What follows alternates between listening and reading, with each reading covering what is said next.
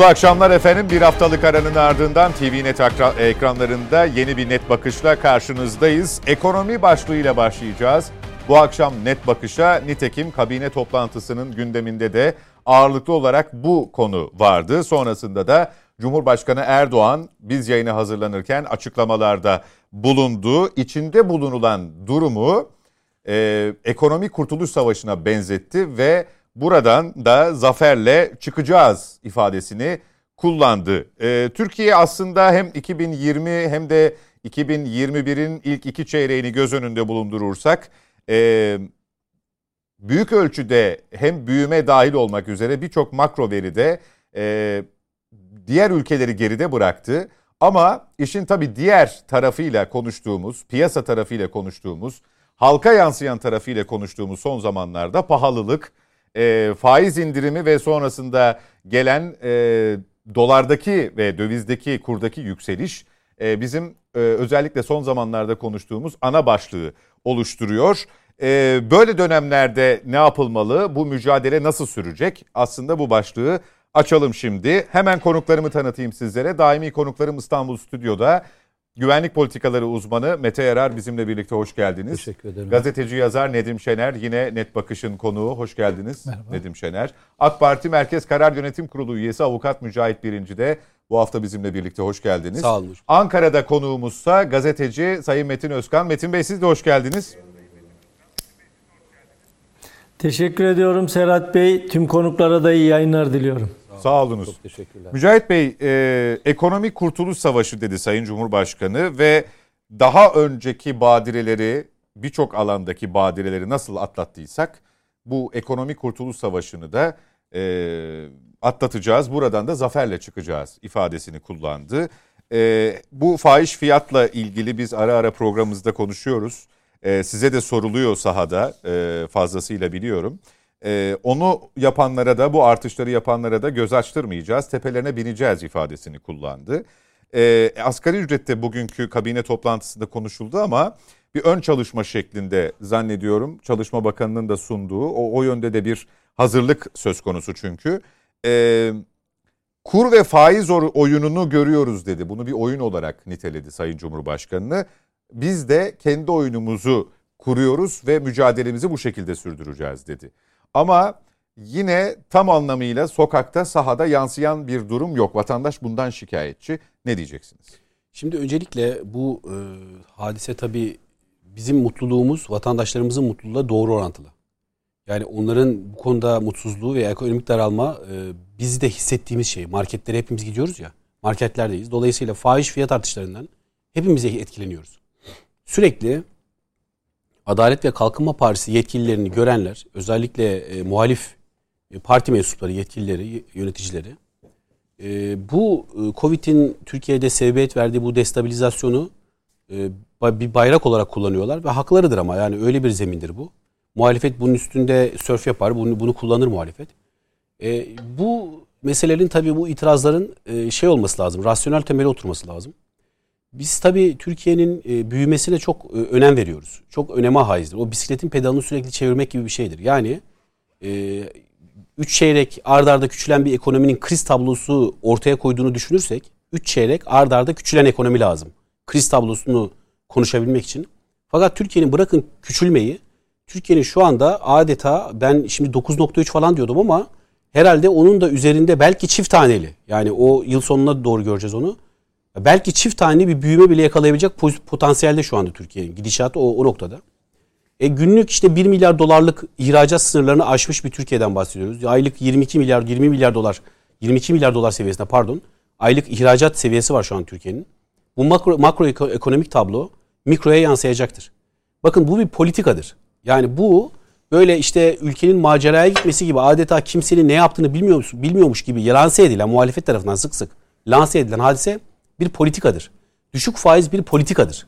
Dolayısıyla demek ki burada e, faiz yükünden faiz yükünden zarar gören kesimleri bilhassa vatandaşlarımızı faiz yüküne ezdirmemek için devletimizin ve hükümetimizin büyük bir gayreti var ve kararlılığı vardır.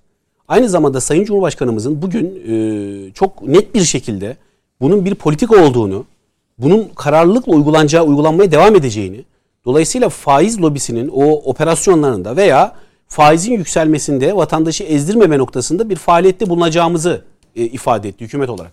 Şimdi faiz tabii şöyle Sayın Cumhurbaşkanımız sık sık şeyi e, vurguluyor. Faiz e, sebep enflasyon sonuçtur diye vurguluyor. Tabii bu e, şöyle bir e, sıkıntı e, ekonomi üzerinde faizin şöyle bir sıkıntısı var. Yani faiz arttığı zaman, faiz Merkez Bankası faiz oranlarını arttırdığı zaman dövizde geçici olarak stabil pozisyon seyredebilir belki ama yatırım durur. İstihdam düşer. Üretim azalır. Şimdi e, Türkiye'de ne yapmamız lazım? Büyümeyi de sağlamamız için yatırımı yükseltmemiz lazım. Yatırım oranlarını, istihdamı yükseltmemiz lazım. Yani işsizliği azaltmamız lazım. Ve aynı zamanda üretimi arttırmak lazım. Bilhassa sanayi üretimini, işte tarım üretimi de bunların arasında onları da arttırmamız lazım. Bu halde işte projeksiyon böyle bir projeksiyon, projeksiyondur. Yani bunun ben zaten şunu defalarca ifade ediyorum. Yani bunu senelere varan değil bakın aylara varan şekilde iyileşmeyi Türkiye'de göreceğiz. Sadece dövize dolara bakarak sadece dolar endeksiyle yorumlar yapmak doğru değil. Evet bu tablo biraz e, birkaç ay sabretmemizi gerektirecek bir hal ortaya koyabilir. Dolar yönünden, döviz yönünden ama diğer spekler, diğer başlıklar yükselecektir. Yani makroekonomik tablodaki iyileşme devam edecektir. Süreklilik arz edecektir. Zaten Merkez Bankası bu politikasını yaparken Merkez Bankası bu politikasını uygularken, faiz düşümü politikasını uygularken e, geleceğe bir vizyon çizerek, proje çizerek yürüyor. Hani şöyle değil yani. Çoğu lanse edildiği gibi işte e, faizi biz düşüreceğiz. Katli surette hiçbir vizyonumuz yok. Sadece faizi düşmanız gibi bir durum yok Merkez Bankası'nda da. Merkez Bankası Türkiye'nin bu iyileşmesini makroekonomik ölçekteki verilerini hesaplayarak bir hesap yapar ve bir projeksiyon ortaya çıkarır. Projeksiyon koyar. Yani e, 2022'nin ilk çeyreğindeki, ikinci çeyreğindeki projeksiyonu az çok ortaya çıkarır. Dolayısıyla Merkez Bankası o projeksiyona yatırım yapar ondan sonra da. Merkez Bankası şunu söylüyor. Ya diyor ki ben bakın kararlılıkla faizi indirmeye devam edeceğim diyor. Kararlılıkla. Yani faize karşı e, vatandaşımı ezdirmemeye ben kararlılıkla devam edeceğim diyor. Dolayısıyla Ara, piyasalarında da indirime gideceğim. dolayısıyla piyasalarında artık bu kararlılığı e, satın alması gerekir o ekonomistlerin tabiriyle. Yani Merkez Bankası'nın böyle bir kararlılığı var. Piyasalarında kendini ona göre kurumlaması lazım veya bankalarında aynı şekilde kendilerini faiz politikalarını Merkez Bankası'na göre konumlamaları lazım. Bankaların yatırımcıya kredi vermekte böyle tereddütte olmaması lazım.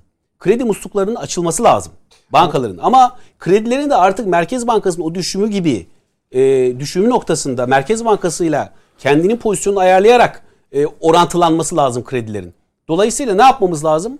Yatırımın yatırımı çok daha fazla ileriye götürmemiz lazım. İstihdamı arttırmamız lazım.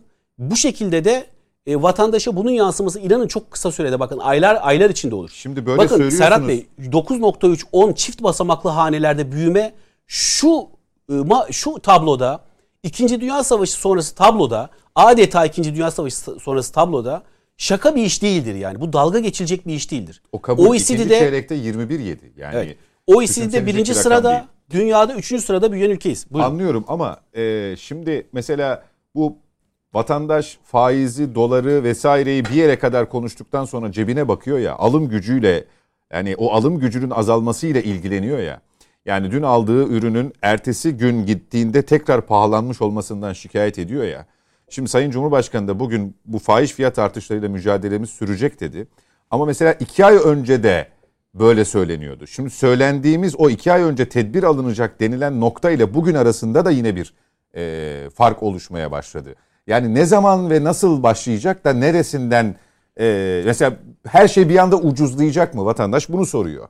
Nasıl mücadele edilecek bununla? Nasıl sonuç alınacak? Hani birkaç ay içinde sonuçlarını göreceğiz Şimdi, dediniz ya o açıdan e, soruyorum. Burada bir fahiş uygulamaları bu e, bazı e, market zincirlerinin kendi tatbikatlarından kaynaklı bir uygulama var. Bir de enflasyonist baskı var. Şimdi enflasyonist baskıyı reddetmek olmaz. Enflasyonist baskı işte enflasyon dahil bunların iyileşmesi, enflasyonun düşmesi. Enflasyon biraz da psikolojik hadisedir e, Serhat Bey. Psikolojiktir bu iş. Bu iş kararlılıkla, kararlılığın vatandaş tarafından da satın alınmasıyla, kararlılığın vatandaş tarafından içselleştirmesiyle hadise ortaya çıkar. Bu enflasyonun düşüm hadisesi ortaya çıkar. Nasıl o %70, %80'lik enflasyonlarla devrandığımız Türkiye'yi e, tek haneli enflasyonlara indiren AK Parti'dir. Dolayısıyla bu işin reçetesi yine AK Parti'dedir. E, bu sebeple bakın Ben şunu söylüyorum bak ilk 4 ay 2022'nin ilk, ilk 4 ayı çok önemlidir. Biz bunu vurguluyoruz. Projeksiyon da Merkez Bankası'nın projeksiyonu da o noktada. Bu sebeple biz bu noktada e, bu faiz indirimi noktasındaki kararlılığı devam ettireceğiz. Hükümet olarak devam ettireceğiz. Devam ettireceği devam ettirileceği çok bellidir bu. Onun için e, şunu tekrar ediyorum bakın. Vatandaşlarımızın bunu hissetmesi aylar süresiyle bir süre alacaktır. Yani market zincirlerine uygulanan market zincirlerine biliyorsunuz cezalar kesildi. O tatbikatlara ve fiyat denetimleri Merkez Bankası'nda kurulan e, kurum vasıtasıyla denetleniyor. O tatbikat e, yani fiyat e, değişimleri, artışları, fahiş artışlar değerlendiriliyor ve takip ediliyor. Bunun karşılığında da o eğer böyle e, ho, yani şey olmayan, organik olmayan fiyat artışlarında, enflasyon üzerindeki garip fiyat artışlarında işte o e, merkez şey e, bu market zincirlerine karşı cezalar tatbik ediliyor. Dolayısıyla bu hızlı tedbirlerdir bunlar. Bunların sonuçları tabii bunların sonuçları sadece ama sadece şu değil. Sadece gıda fiyatları marketlerin eliyle artırılıyor dersek doğru, doğru olmaz. O değil. Ama onunla da mücadele edeceğiz. Ama e, ana mücadele hedefi de enflasyon rakamıdır. Onunla mücadele etmek Peki. lazımdır. Enflasyon rakamıyla mücadele içinde bakın hakikaten istihdam artışı, üretim artışı ve büyüme rakamındaki yükseklik, büyüme ve düşük faiz enflasyon rakamında da etkili olacaktır. Peki. Nedim Bey, e, adres gösterilen zincir marketler, e, onlara kesilen cezaları sanki fiyatlardan çıkarıyorlar. Yani o cezanın e, ne diyelim karşılığını fiyatlara yansıtıyorlar gibi bir tablo da ortaya çıkıyor. E, siz ne dersiniz? Gözleminiz ne? Yani benim Mücahit Bey'e sorduğum soru iki ay önce, üç ay önceki durumla bugün arasında da yine herhalde bir yüzde otuzla yüzde elli arasında bir fark var. Yukarı yönlü. Yukarı tabii. Yani şimdi e, yani ekonomide e, Mücahit Bey tabii yani AKP üyesi öyle konuşuyor. Fakat vatandaş e, e, yani zamlar ya da fiyatlar AKP'li, MHP'li, CHP'li ayırmıyor. Yani herkes o yüksek fiyatlardan etkileniyor. E, yüzde 10 ve üzeri ya da yüzde 10 çift taneli büyümeden bahsediyor bahsetti. Olabilir. Ama bunun vatandaşa yansıması çok önemli. Şimdi asgari ücret tekrar bu nedenle ele alınma durumu var. Bu burada da mesela işte 2800 liranın biraz üzerinde yani 3500-4000 liralar hatta 5 diskin hesaplamasına göre 5000 liraya aşan bir rakamdan söz ediliyor. Birincisi arzı arttırarak fiyatları düşürebilirsiniz. Ama asıl önemlisi alım gücünde artış sağlayarak e, hane hane halkının Doğru. kazancını arttırmanız gerekiyor. Bunun için de devletin üzerine düşen görevler var. Mesela asgari ücrette devletin aldığı vergiler var. Bunlardan feragat etmesi gerekiyor. İşveren kesiminin e, fedakarlık yapması gerekiyor. E, çünkü çalışan e, bu asgari ücretle geçinmenin zorluğunu yaşıyor. Çünkü ne kirasına ne gıdasına bir pazara çıktığı zaman 150-200 lira harcadığında hani diyor ki elim boş döndüm pazardan neredeyse. Dolayısıyla asgari ücretin 5000 lira olması da sıkıntılı böyle bir dönemde. Çünkü bu sefer şey devam edecek. Yani insanlar alım gücüne bakarlar. Yani oturup benim derdim ülkedeki enflasyon rakamının artış talebe bağlı bir artış fiyat artışı falan değil.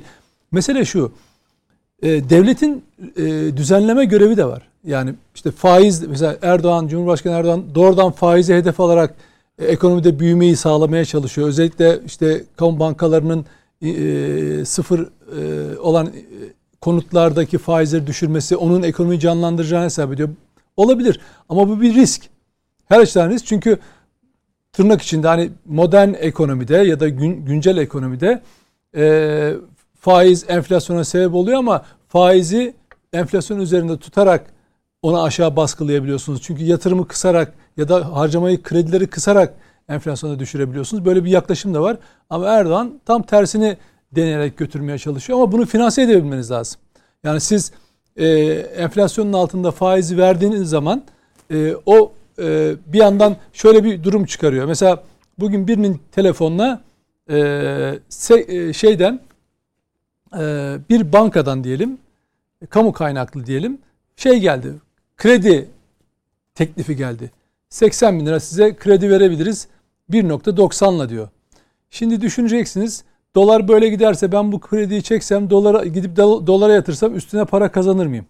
Hem bir yandan işimi görürüm ama öbür taraftan do, yani onu yapmazsam, yatırım yapmazsam dolar alırım. E, benim aldığım dolar bir sürü insan alacağı dolarla beraber fiyatı etkileyecek. E, böyle birbirini tetikleyen mekanizma üretmiş oluyorsunuz bir anlamda. Dolayısıyla e, yani bence çok ciddi bir siyasi risk faizle bu şekilde oynamak. Evet başarılı olursa tamam. Ama olmaz ise çünkü Türkiye'de seçim sonuçlarını o siyasi parti açısından hep ekonomi belirliyor. İnsanların yoksulup yoksullaşmaması belirliyor. Dolayısıyla sadece market zincirlerinin peşinde olmak, onların e, işte fiyatlarını kontrol etmek tek başına yetmiyor. Yani ta başından başlayarak üretimi arttıracak önlemleri e, hayata geçirmek gerekiyor. Bugün 5 lira mesela bir, bir kilo portakal. E gidin tarlasında 1 liraya veya daha aza alabiliyorsanız nasıl oluyor da 5 katına veya daha fazla katına İstanbul'da insanlar bunu yiyor? Bu hal sistemi niye hala düzenlenmiyor? Hani taksi sistemi olduğu gibi bir türlü.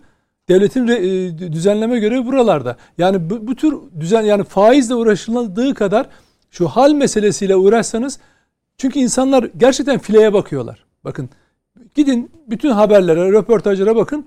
Hep pazardan yapılır. Yani gidip e, X mağazasından, Y mağazasından, giyimden, kuşamdan, arabadan. Ha, araba mesela şöyle bir durum da var. Bir gariplik de var. Yine haberlerden e, dinliyoruz. Otomobil bayisi yabancı marka bayide sırada insanlar sıfır araba bulamıyorlar. Bugün Şimdi, vardı galiba Alman e, e, otomobil devi e, 45 ülke arasında Türkiye'de birinciymiş satışta. Ya, hocam yeni modelde. Yani çıldır yani böyle insan yani çıldırır yani. Haber dinlerken kulaklarıma inanamadığım şey şu. Mesela ben bir kişi olarak araba almaya gitmişsem ya da birisi araba almaya gitmişse sıfır araba bulamayabilir. Ama bayi sıra numarası veriyor. Diyorlar ki kaçıncı sıradasınız? 600. oldum diyor. Yani kendisinden önce 600 kişi o bilmem kaç yüz bin liralık araba içinde sıra bekliyor. Bir de böyle bir durum var. Bir yandan pazarda birisini doldurmakta zorlanan emekli, sabit gelirler var ki Mücahit Bey yani eğer yani iktidara bir şey söylemek istiyorsak kardeşim sabit gelirlilerin bu 13 milyona yakın emeklisi var, e, çalışanı var, asgari ücretlisi var. Yarısı asgari ücretli bu 13 milyon çalışanın. Onunla ilgili ciddi düzenleme ha, Yani onu var. kardeşim bakın diskin belirlediği 5 milyon 5 bin liralık şey var. Yani şöyle bir şey yapamam ben bazen gazeteciler konuşurken ama bunun da işte talebi etkiler talebi etkilediği için de enflasyon sebebine ya onu da başkası düşünsün. Yani ben asgari ücretin cebine ne giriyor ona bakarım. Hiç olmazsa birkaç ay, bir yıl neyse bir sonraki yıla kadar şey yapar. Emekli için de öyle. Ben e, hatırlarım e, rahmetli Erbakan'ın bir e, emeklilere verdiği bir zam vardı. Evet. E, şey iktidarı döneminde benim çok yakınımdaki emekli olanlar yıllarca onu anlattılar mesela. Yani öyle bir e, zamdı ki ben tabii oranın işini hatırlamıyorum. Dolayısıyla çalışan ve emekli olanlar Hatta en Erbakan, savunmasız Erbakan zammı diye e, evet, en savunmasız haldeler. Devletin görevi aynı sağlık sistemindeki gibi onları koruyucu önlemler almak. Devlet kendi vergisinden şundan bundan fedakarlık ederek iş adamını da fedakarlığa çağırarak yani İş adamları mesela işte market zincirinin peşine takılıyorsunuz ya iş adamları toplantı yapacaksınız. Kardeşim herkes ödeyecek bu parayı.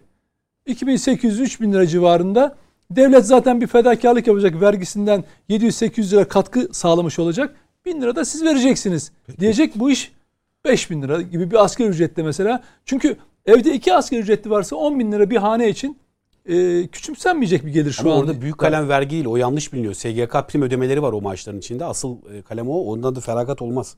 Yani işte hay ne oluyorsa devlet bunu ayarlayacak. Devletin en önemli görevi bu. Yani bugün nasıl şimdi e, ücretsiz aşı oluyoruz, hastalığa karşı koruyoruz. Değil mi? Vatandaşı devlet koruyor. E, devletin vatandaşı anayasal görevi e, bu şeye karşı da fiyatlara karşı da Korumak. ekonomiye karşı koruma görevi var. Peki. Ben, yani bunu sadece ben şey için söylemiyorum. Hani seçim geliyor işte seçim yatırımı olarak falan şey yapmıyorum. Bir dünyada bir e, enflasyon durumu var. Yani yükselen fiyatlar var, ham madde fiyatları var. Enerji girdilerinde Çok. yüksek fiyatlar var. Ki devlet ÖTV ayarlamalarıyla ciddi bir gelirden de fedakarlık yaptı. Ama geldik sonunda insanların e, maaşlarının e, e, bu krize karşı dayanmayan noktaya geldi. Bir de dolar altı şimdi bir de dolar artışıyla eşleştirdiğiniz zaman e, %15, 20, 30 civarında bir fark var. O yüzden bence bir an önce hani kısa vadeli devletin arzı arttıramadığı noktalarda ya da market zincirleri kontrol etmekte zorlandığı noktalarda ki orada da çalışan insanlar, orada üreten insanlar var. Ticaret yapılıyor. Onun yerine gelir arttırıcı tedbirler çok daha kısa vadeli çözümleyici tedbirler gibi geliyor bana. Peki. Metin Özkan Ankara'da durum nasıl? Bir İstanbul'dan izlenimleri e, yansıttık, yorumlattık ama Serhat Bey güllük gülistanlık. Oh bir elimiz yağda bir elimiz balda. ya tabii şöyle işin Türkçesi toplumun belli bir kesiminde geçim sıkıntısı, işsizlik ve yokluk var mı? Var. Şimdi bunu inkar edersek e, yarın sokağa çıktığımızda insanlar e, dalga mı geçiyorsunuz bizimle der. E, bu ben bu süreçte e, her şeyi Sayın Cumhurbaşkanı'nın Sayın Recep Tayyip Erdoğan'ın sırtına yüklemenin çok doğru bir şey olduğunu düşünmüyorum. E, ve maalesef görüyoruz ki e, gerçi bu siyasetin biraz da e, kusura bakmasınlar ahlaksız ve edepsiz yüzüdür. Siz o siyasi partinin içindeyken yapılan bütün iyilikler, iyi şeyler de benim eserimdi dersiniz. Sonra o partiden ayrılır bir kenara çekildiğinizde dersiniz ki beceremiyorlar. Bütün kötü şeyler bunların eseri dersiniz. Şimdi bu böyle de tabii bakmamak lazım ama Ankara'da siyaset ve siyaset harmanı içinde bunlar çok konuşulduğu için e, bu örneği vermek zorunda kaldım. Sayın Cumhurbaşkanı'nın üzerine her şeyi yüklemektense işin ehillerinin aslında işi ehline yakışır da yapmak zorunda olduklarını söylüyorum. Bu yükü Sayın Cumhurbaşkanı'nın üstünden almaları gerektiğini söylüyorum. Ekonomik tedbirlerde e, yeterli çözümler üretilemediği zaman insanlar doğal olarak gittiğinde markette o e, etikete bakıyor. Bunu üretici mi artırdı, e, aradaki komisyoncu mu artırdı, halde mi arttı, yoksa market sahibi mi üzerine 3 koydu 5 koydu buna bakmıyor. Sadece o fiyata bakıyor ve orada da canı yandığı için o an isyan ediyor. Hatta e, o rakamdan rahatsız olan, iktidara oy vermiş insanlar da var. Şimdi o yüzden bunu hiç yok sayamayız. Ama ben hiçbir zaman battık, bittik, yandık, kül oldukçulardan da değilim. Yani ben kriz tellalcılığı yapmam. Ama ekonomik sıkıntıyı da dile getirmek, bu insanların, bu vatandaşların, e, bu milletin içinde yaşayan bir birey olarak benim de görevim diyorum. E, hükümet bunun tedbirini almalı mı? En kısa zamanda almalı. Orada Nedim e, kardeşime sonuna kadar e, destek veriyorum. Söylediği sözün altına imza atıyorum. Bir an önce tedbir alınmalı.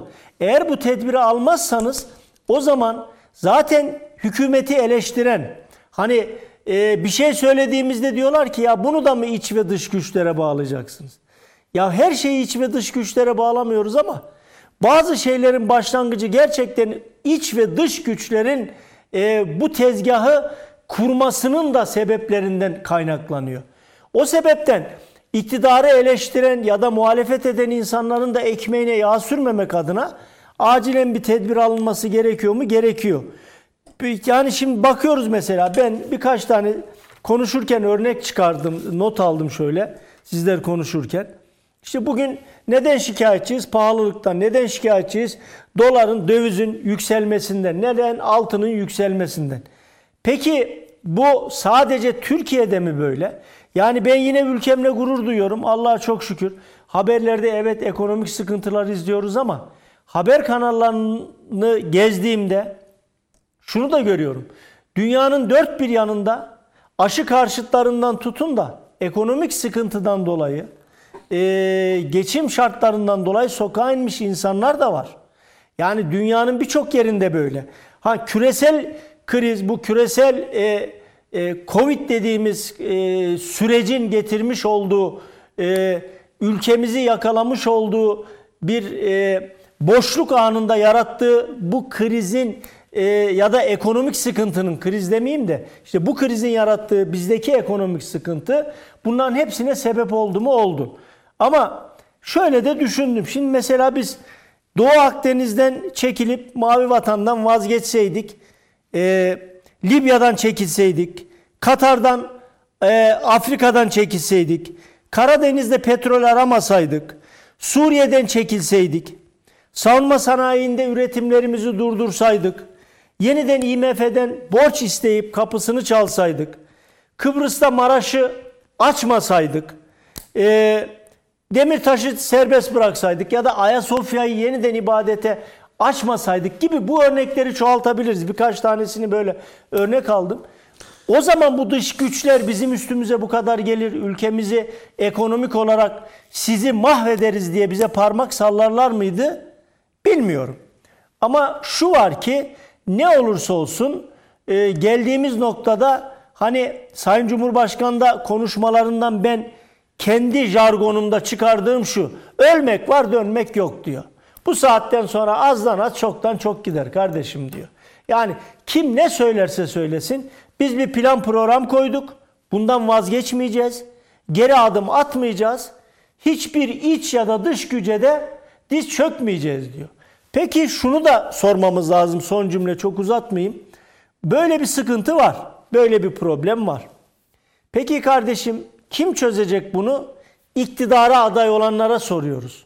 Ya da nasıl çözeceksiniz diye. Hemen dönüyorum bakıyorum Bolu'ya. Diyor ki yabancılar suyu 10 kat fazla ödesin. İşte ya da yabancılar evlilik yaparken 100 bin TL bize para ödesin. Ya da dönüyorum Kemal Bey'e. Nasıl çözeceksiniz? E ben ülkemde can ve mal güvenliği yok. Hiçbir yabancı yatırımcıya gelin yap. Paraya e, burada ekonomik yatırım yapın demem diyor. Ya da bakıyoruz kardeşim. E peki ne olacak? Nasıl toparlayacaksınız bunu? O zaman da diyor ki uyuşturucu satıcısından, vergi kaçakçısından, sahte faturacıdan, ondan bundan vergi toplayacağız. Yani evet vergi alacağım. İşin Türkçesi şu. Baktığımız zaman hani bunların ekmeğine yağ sürüyor mu belli bir kitle? Ya da yapılan e, işte bunu marketçiler diyebilirsiniz, komisyoncular diyebilirsiniz. Birilerinin üzerine bunu fatura edebiliriz. Bunların yaptıkları muhalefetin ekmeğine yağ sürüyorsa ya acilen bunun tedbirini almak zorundayız ya da bunun aslında iktidarın e, yarattığı bir sorunsa bunu yine çözecek olan mevcut iktidardır. 20 yıldır bu sorunları nasıl çözdüyse bugün de çözmek zorundadır. Yoksa sandığa gittiğimizde bakın o o kadar boş vaat. O kadar hayali vaat. Allah muhafaza yani insanların gözünde çok kıymet ve değer bulacağını düşünmüyorum ama yine de yanılır manılır da bir bunlar iktidara getirirlerse hani bugünleri de mumla ararız o da işin bir başka boyut ama e, bunlara da fırsat verilmemeli diye düşünüyorum Serhat Beyciğim.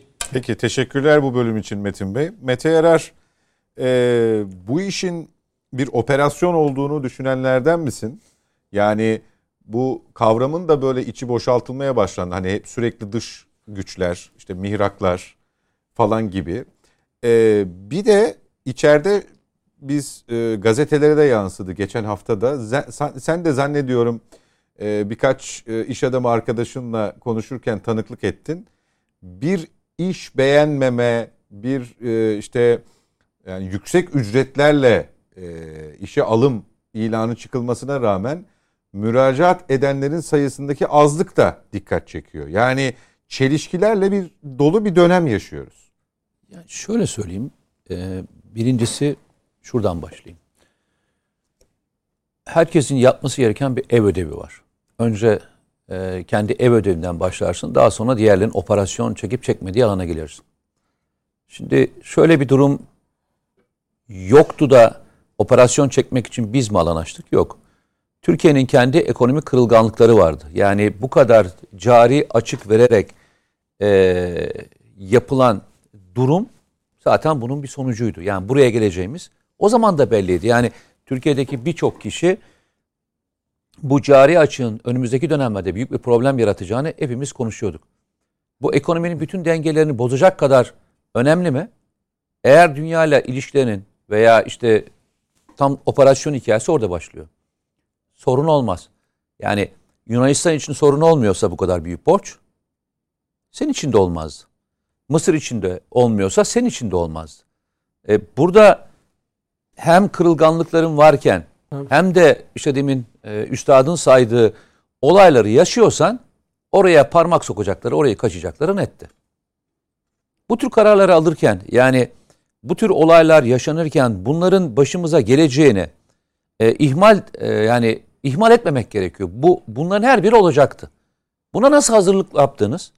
Ve bu hazırlığınızın e, sizin nereye taşıyacağını bilerek gitmeniz gerekiyor. Şimdi Sayın Cumhurbaşkanı bunu bir e, ekonomik kurtuluş savaşı demiş değil mi? Doğru mu? Tamam. Bütün kurtuluş savaşlarının en önemli e, insanı kimlerdir? Toprak sahipleridir. Yani üreticilerdir, e, sanayicilerdir, e, çalışanlardır, tarımla uğraşanlardır. Çünkü onlar e, değer kattıkça o savaşı kazanabilirsiniz. Peki bu savaşın içinde bunu yapacak olanları e, kavrayıp ve kollayabiliyor muyuz? Şimdi kardeşim çok güzel bir kelime sarf etti. Yani biz bu olaya bakarken seçim tarafından bakmıyoruz. Yani kim seçilecek, kim seçilmeyecek hikayesi bakmıyoruz. İnsanlar da buna bakmıyor. Ertesi ayki e, çocuğunun ihtiyacını nasıl karşılayıp karşılamayacakla ilgili bir durum bu. Yani ekonomiyi ekonomi değerlendirirken bütün verilerimizi seçim üzerine endeksleyerek konuşmaya başlarsak hem topluma ayıp etmiş oluruz hem de kendimize de ayıp etmiş oluruz. E, çünkü günlük yaşam zaten olmazlarımızdan bir tanesi. Biz seçim için yaşamıyoruz. Yani kim seçilecek diye de yaşamıyoruz. Hayatımızı yaşıyoruz. Bir beş yıllığına işte bazen geçmişte dört yıllığına insanları seçiyoruz. Diyoruz ki bu dört yıl boyunca bizi ileriye taşıyacak olan işlerini yap diye taşıyoruz. Ve bunu yaparken de günlük hayatın içerisindeki yaşantıları da düzenlemesini istiyoruz. Peki ben o zaman birkaç tane şey sorayım. Geçen seçim döneminde özellikle soğan patates zamları hikayesi başladığında, stok hikayesi başladığında benim bildiğim kadarıyla o dönem hal yasası çok konuşulmuştu değil mi? Tabii, Yanlış her dönem. Hep her Hayır, dönem konuşuluyor. Hayır, en son 2018 seçim zamanı Yasa konuşmadık mı biz? değişecek diye Mecliste bir çalışma var ama Yani var. şimdi Yani 2018'de konuşulan bugün de 2020'ye geldiğimizde ne oldu da bu bir türlü hayata geçirilemedi. Yani bu ne oldu da buraya buraya gelemedik?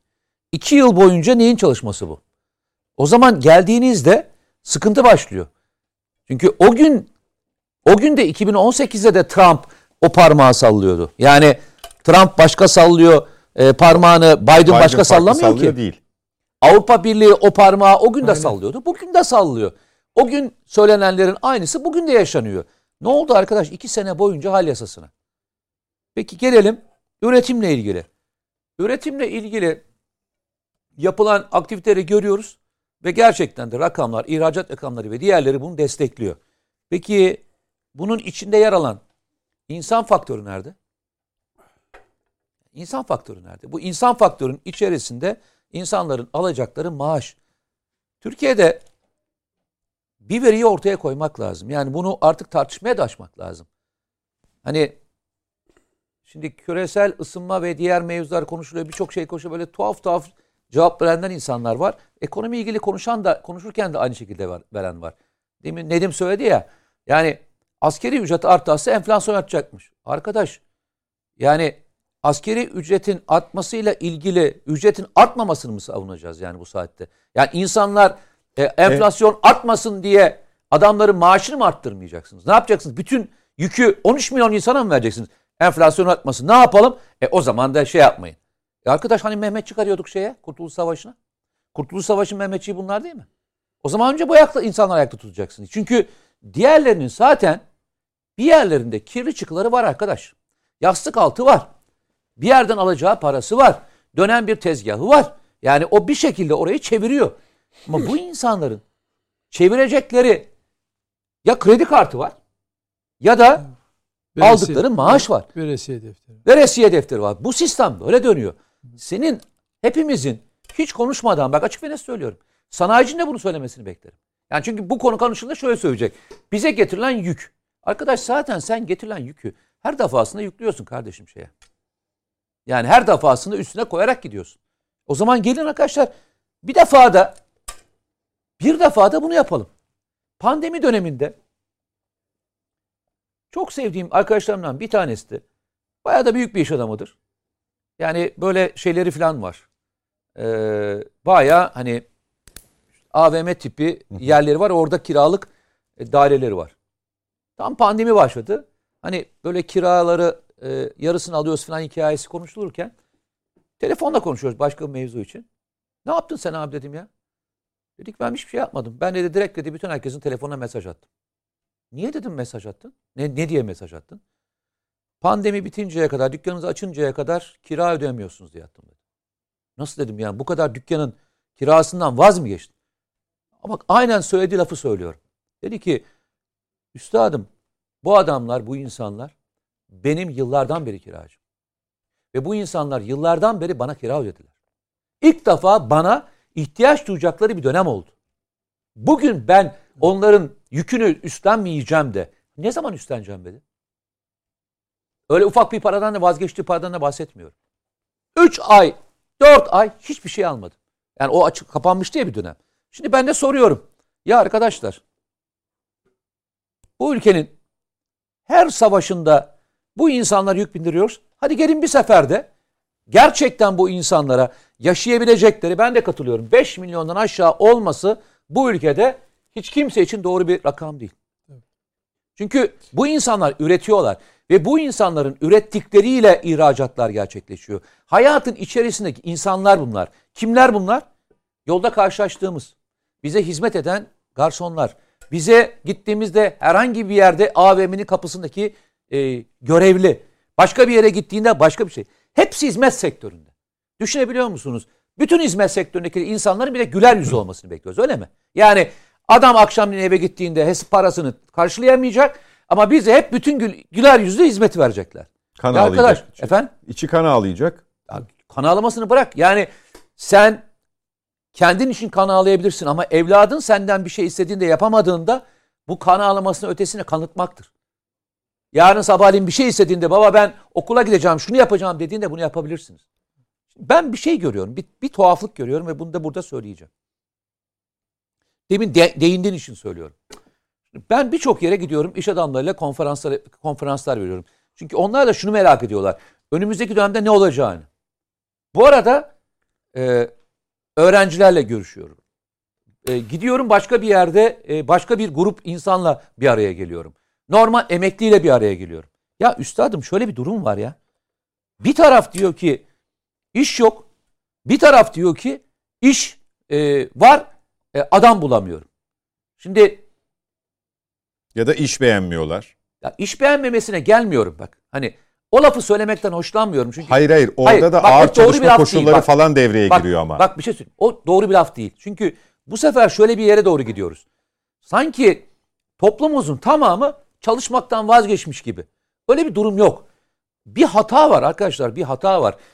İşçi arayan insanla ki arkadaşlarımın söylediği rakamlara baktığında daha cumartesi günü beraber çok ciddi bir rakamdan bahsetti. Yani benim şu anda İstanbul'da aradığım fiyat gerçekten söylüyorum. Yani neredeyse şeyin 5-6 katı. Birçok kişi aradım arkadaşlarıma aradım. Yani aranızda çevrenizde varsa gönderin. Şu maaşa insan arıyorlar diye. Öyle çok da şey bir şey değil. Hani nasıl diyeyim? Ee, Çalışma koşullarını mı? ça- çalışma koşulları anlamında söylemiyorum. Çok birikim gerektiren hani e, torna tesviye işi yapan adam değil yani. Normal e, düz eleman anlamında Ha, aradıkları. sanatkarlık gerekmiyor yani. Yok, Çok sanat- uzmanlık gerekmiyor anladım. Eli yüzü düzgün olsun. Hani e, bir şeyi hizmet ederken e, sorun çıkartmayacak kadar e, bazı konuları bilsin yeterli diyorlardı. Ben şöyle söyleyeceğim arkadaşlar. Bir taraf işçi ararken bir taraf işçi bu- bulamıyorsa ve tatminkar fiyatlarla iki tarafı bir araya getiremiyorsa arkadaşlar işçi bulma konumunda bir sıkıntı var demektir ya. Bir sıkıntı var arkadaş. Ben iş arayacağım. Bir tarafta işçi arayacak ve iki tarafı birleştiremeyeceğim. Ya dünyanın neresinde böyle bir tuhaflık görülmüş ya? Ya biz hiç, hiç bu tarafını düşünüyor muyuz?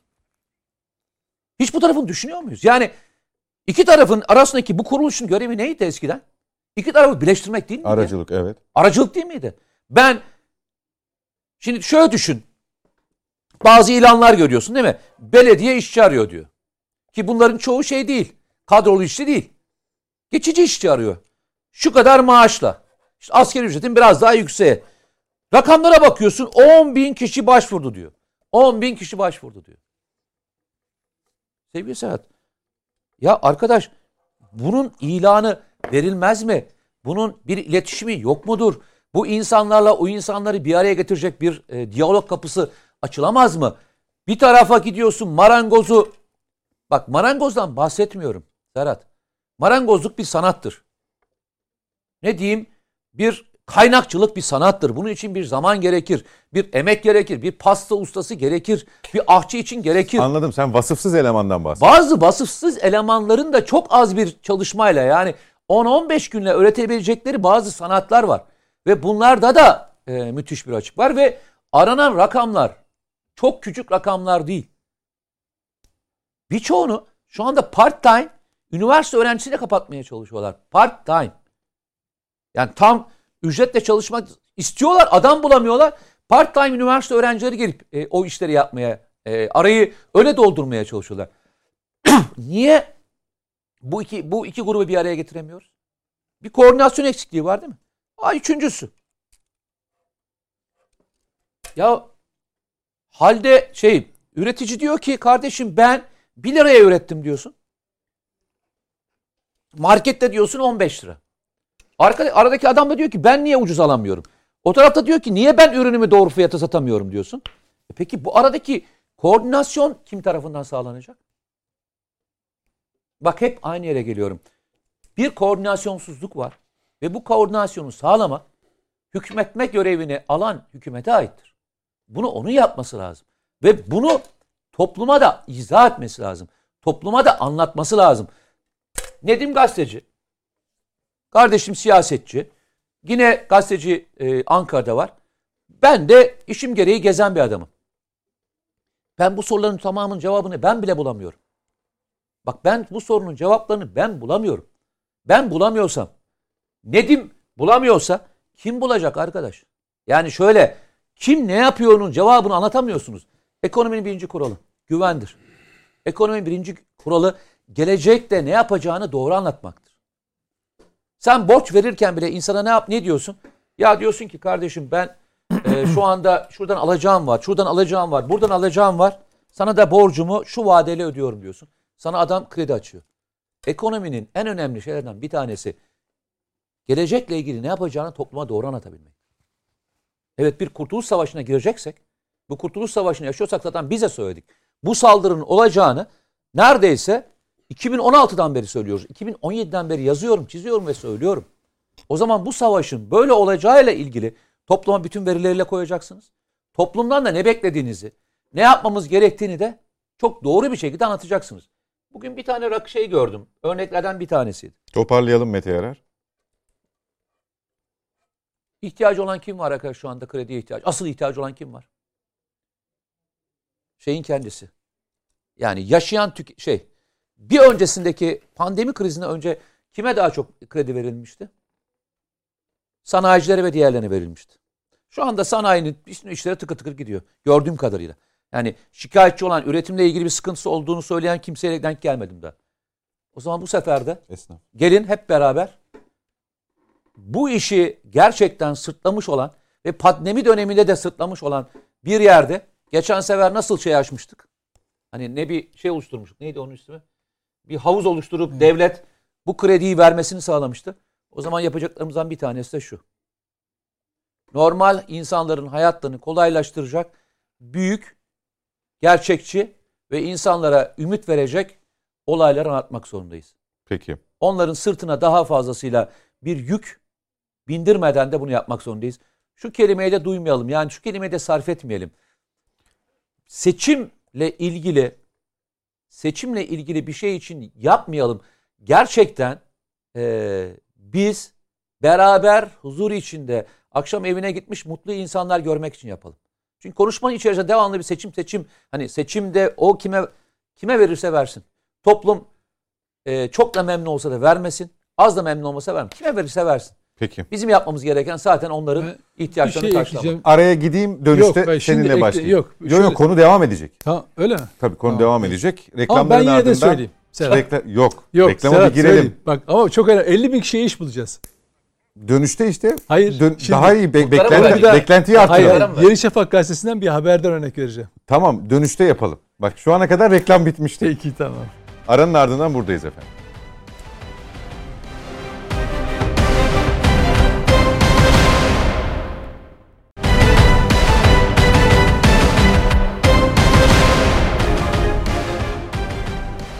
Yeniden birlikteyiz efendim. Net Bakış'a Mete Yarar, Nedim Şener, Mücahit Birinci ve Metin Özkan'la devam ediyoruz. Araya gitmeden önce ekonomik gelişmeleri konuşuyorduk. Nedim Şener'in bir eklemesi olacak zannediyorum. Ya şöyle, yani Ee, Yeni Şafak'ın geçen hafta yaptığı haberlerle haber vardı. ilgili. Ya ben şimdi bu bugün e, yine İkitelli bölgesinde bir işim vardı. Orada bir iş adamı ile konuşurken yani hakikaten merakımdan da sordum yani bu bu İkitelli bölgesinde dedim eleman aranıyormuş bulunamıyormuş falan gibi işte bu haberi okumuştum ben.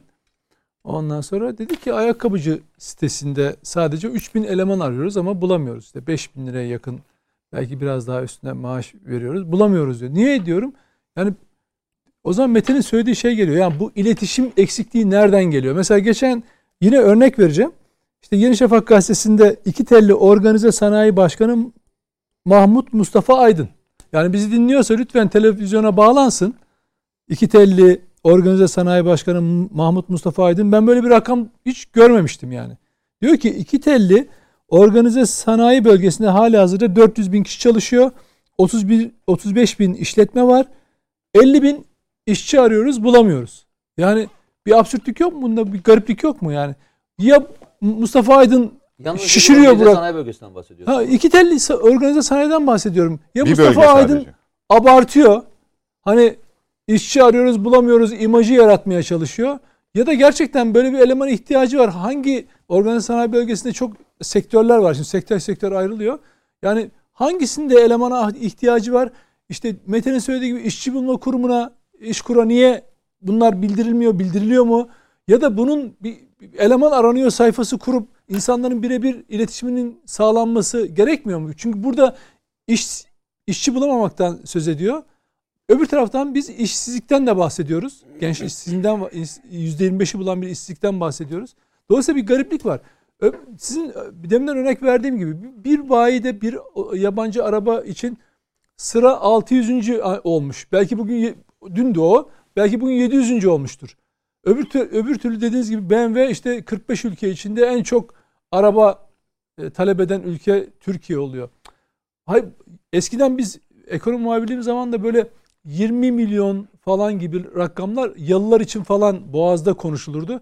Şimdi bildiğiniz hani biraz oldukça da lüks tabi rezidans türü veya işte denizin yani İstanbul'un sahil şeridinde 20 milyon liralar e, daireler için konuşulmaya başlanıyor ve yani şimdi emlak piyasası şöyle. Kiraları 75 Arz ve talebe çok bağlı, duyarlı bir şey. Eğer e, o fiyatı veren varsa rakam oraya çıkıyor. Eğer o alıcı yoksa emlak fiyatları kendinden düşer. Yani kendine ait Arz bir talep dengesi. Evet. dengesi vardır. Dolayısıyla böyle de bir emlak piyasası da var. Böyle bir otomobil piyasası da var. Şimdi peki şöyle bir gariplik yok mu? Bu arabaları, bu evleri alanlar kimler? Asgari ücretler değil. Kimler olabilir? Orta gelir de değil. Orta gelir zaten değil tabii. Yani o da Kim değil. olabilir? Muhtemelen asgari ücretleri çalıştıran patronlar. O yüzden paraları oralara yatıracaklarına asgari ücretlileri ya da asgari ücret çalıştırdıklarına zam yapsınlar. Devlet fedakarlık yapsın. Bu bahsedilen ücret 5000 liraya çıkarsa hani seçim oldu. Erdoğan kaybetti. Ya hiç olmazsa bizim o emekli büyüklerim gibi ya Erdoğan gitmeden önce öyle bir zam yapmıştı ki 5000 lira efsanedir falan. Ya asgari ücret 5000 lira oldu. Emekli maaşı da ona göre ayarlandı falan derler. Yani en azından öyle öyle tarihe kalır. Çünkü bu insanların geçimiyle doğrudan sofrasına oturmayla ilgili bir şey. Dün ne yaptıysanız yaptınız. Dün yaptıklarınız size zaten bir iktidar getirdi. Önemli olan bugün yapacaklarınız yarın ne getirip götüreceğiyle ilgilidir. Peki. Mücahit Bey bu e, Mete Yarar'la Nedim Şener'in e, altını çizdiği bu arada bir sıkıntı var noktasında ne düşünüyorsunuz? Yani e, bir yandan yoğun işçi arayışı e, fakat başvuranların sayısının azlığı ya da hani e, çok iş beğenmeme tarifini hoş karşılamadı Mete Yarar ama hani talebi reddetme ya da o işte çalışmayı kabul etmeme gibi e, o işçi yani iş ve işçi bulma kurumunda bir soru işareti var diyor Mete Yarar. Yani e, Ya, hayır, bir tam tuhaflık- işlevini yerine bir getiremiyormuş yok gibi. mudur? Bir taraf bu kadar çok iş ararken, bir tarafta işçi ararken iki tarafında haykırdığı bir dünya var mı? Sen hiç hayatında böyle bir şey gördün mü? Ortada bir yerde nasıl buluşulamıyor diyor. Şimdi e, bu eleştirilere kısmen hak veriyorum. Doğru bu. Yani orada e, iş ve işçi bulma kurumunu koordine ettiği bir durumdur bu. Ama dediği gibi Mete Yarar çok önemli bir şey söylüyor. Bir taraf da aykırıyor, öteki taraf da aykırıyor. Bunlar meç edilemiyor birbiri- birbiriyle diyor. Şimdi e, aynı şey şeyde de var. E, tersanecilik sektöründe mesela e, kaynakçılarda var. Aynı hadise. Mesela tersane sektöründe ana unsur kaynaktır. Gemi yapımında kaynak çok önemlidir. Hakikaten çok ciddi maaşları var ya. Öyle az buz değil yani. Hadi o sanatkarlık kat- gerektiren bir şey ama. O vasıfsız elemanlarda da bu olmuyor. diyor. E, şimdi 2-3 kat 2-3 kat şey gerekiyor. Bakın orada da öyle. Şimdi Türkiye'de kaynakçı mı yok abi? Var, var kaynakçı. E nasıl bunlar meç olmuyor birbiriyle? E, o tamam spesifik ama kaynakçı var yani piyasada. Kaynakçı var. Onlar bir şekilde meç edilemiyor mu? E, işte bu hem kalifiye elemanlar var ya işte ara elemanlar dediğimiz bu kalifiye işte kaynakçı gibi. İşte ayakkabıcılık sektöründe özellikle bu deri sektöründe o insanlardan var. Böyle zanaat gerektiren ama orada ciddi bir mesela açık var orada. Ya işte burada e, artık meslek okulları, teknik okullar mı devreye girmesi lazım? Hakikaten öyle bir eksikliği var. Sanat okulları evet. Tabii tabii şu anda öyle bir eksikliği var. Yani şöyle ya herkesin e, tabii biz e, üniversiteleri çoğalttık elbette. İnsanlar okul okulda üniversite okutmak istiyor evlatlarına. Evlatlar da onu istiyor gençler. Ama mesela bu tür e, bu tür eksiklikler hani e, nispeten e, işte üniversiteye gir- girmeyecek veya üniversite okumayı düşünmeyen veya giremeyen bir şekilde arkadaşların yani bu şekilde e, nispeten hakikaten gelir getirici yani bir üniversite mezunu kadar adeta işte banka bir bankada memurluk yapacağınıza gelir getirici çok ciddi alanlar var bu şekilde. Onları bir tespit etmek lazım. Yani hakikaten doğru bu şeyi birbiriyle örtüştürmek lazım. Bu ihtiyaçla bunu birbiriyle örtüştürmek, örtüştürmek lazım. Yani memleketin üniversite mezunlarına çok ihtiyacı var. Evet hukukçuya, tıp fakültesi mezunlarına ama e, kaynak da çok son derece hani ne kadar basit görürüz değil mi? Hayır son derece stratejik bir yerdir o. Kaynak son derece stratejik. Hatta su altı kaynağı Çok- yapmak çok stratejik yerlerdir Dolar bunlar. üzerinden inanılmaz Bravo. bir aradığı birisidir. Yani. Onlar mesela şeyi Doğal biliyor musunuz? Ben e, bu e, gemicilik sektörünü bilirim az çok. Hem müvekkillerimden bilirim hem de bizim işte kayınpederler o, o noktada şey yaparlar. E, bu e, gemi işiyle uğraşırlar. Yani şimdi orada e, geminin işte sakal tabir edilen şeyler oluşur geminin altlarında. Belli bir müddet seyir sefer yaptıktan sonra o yosunlar geminin altını bağlar. Gemiyi süratten düşürür. Süratten düşünce ne olur? Fazla yakıt harcarsın. Gittiğin yere geç gidersin. Yavaşlatır gemiyi. Yavaşlatınca da işte yetişemezsin. İşte ma- mülk sahibi yani senin yükün sahibi sana demoraj uygular falan filan. Onun Yani için düzenli temizlenmesi Tabii tabii temi. Mesela onu dalgıçlar temizlemeler. Ya o dalgıçlar öyle kıymetli ki. O, onu yapan dalgıç ya şu şunu geminin altını temizleyenler. E, bunlar çok kıymetli. Yani denizde yapılır o işlem. Her temizleme için gemiyi mesela karaya çekemezsiniz. Denizde çok e, işte bu e, palyatif bir uygulamadır ama seni işte 3-4 ay daha götürür mesela o hal. Ondan sonra zaten kara temizliği karaya çekeceksinizdir falan filan. Şimdi orada mesela o dalgıçların da e, çok zor bulunduğunu, bu spesifik meslek sektörlerinde hakikaten ciddi elemana ihtiyaç olduğunu ben biliyorum açıkçası. İşte bunları bir meç edecek bir e, sistemin bir, biraz daha revize edilmesi gerektiği kanaatindeyim ben. Hak veriyorum. E, Peki. Öyle bir eksiklik var. Sizden devam edeceğim Mücahit Bey. Ee, muhalefetin bu kur siyasetiyle ilerlemesi ki siz e, hemen hemen her programda bu oyuncağın elinden alınacağını söylüyorsunuz muhalefetin. Geçtiğimiz hafta e, faiz indirimi kararından sonra dolardaki yükseliş ki beklenti de bu yöndeydi. e, devam etti gün boyu. Sonrasında haftayı kapatırken İyi Partili Durmuş Yılmaz eski Merkez Bankası Başkanı resmi gazeteyi işaret ederek gece yarısından sonra ekonomi yönetiminde bir değişiklik olabilir, değişim yaşanabilir imasında bulundu.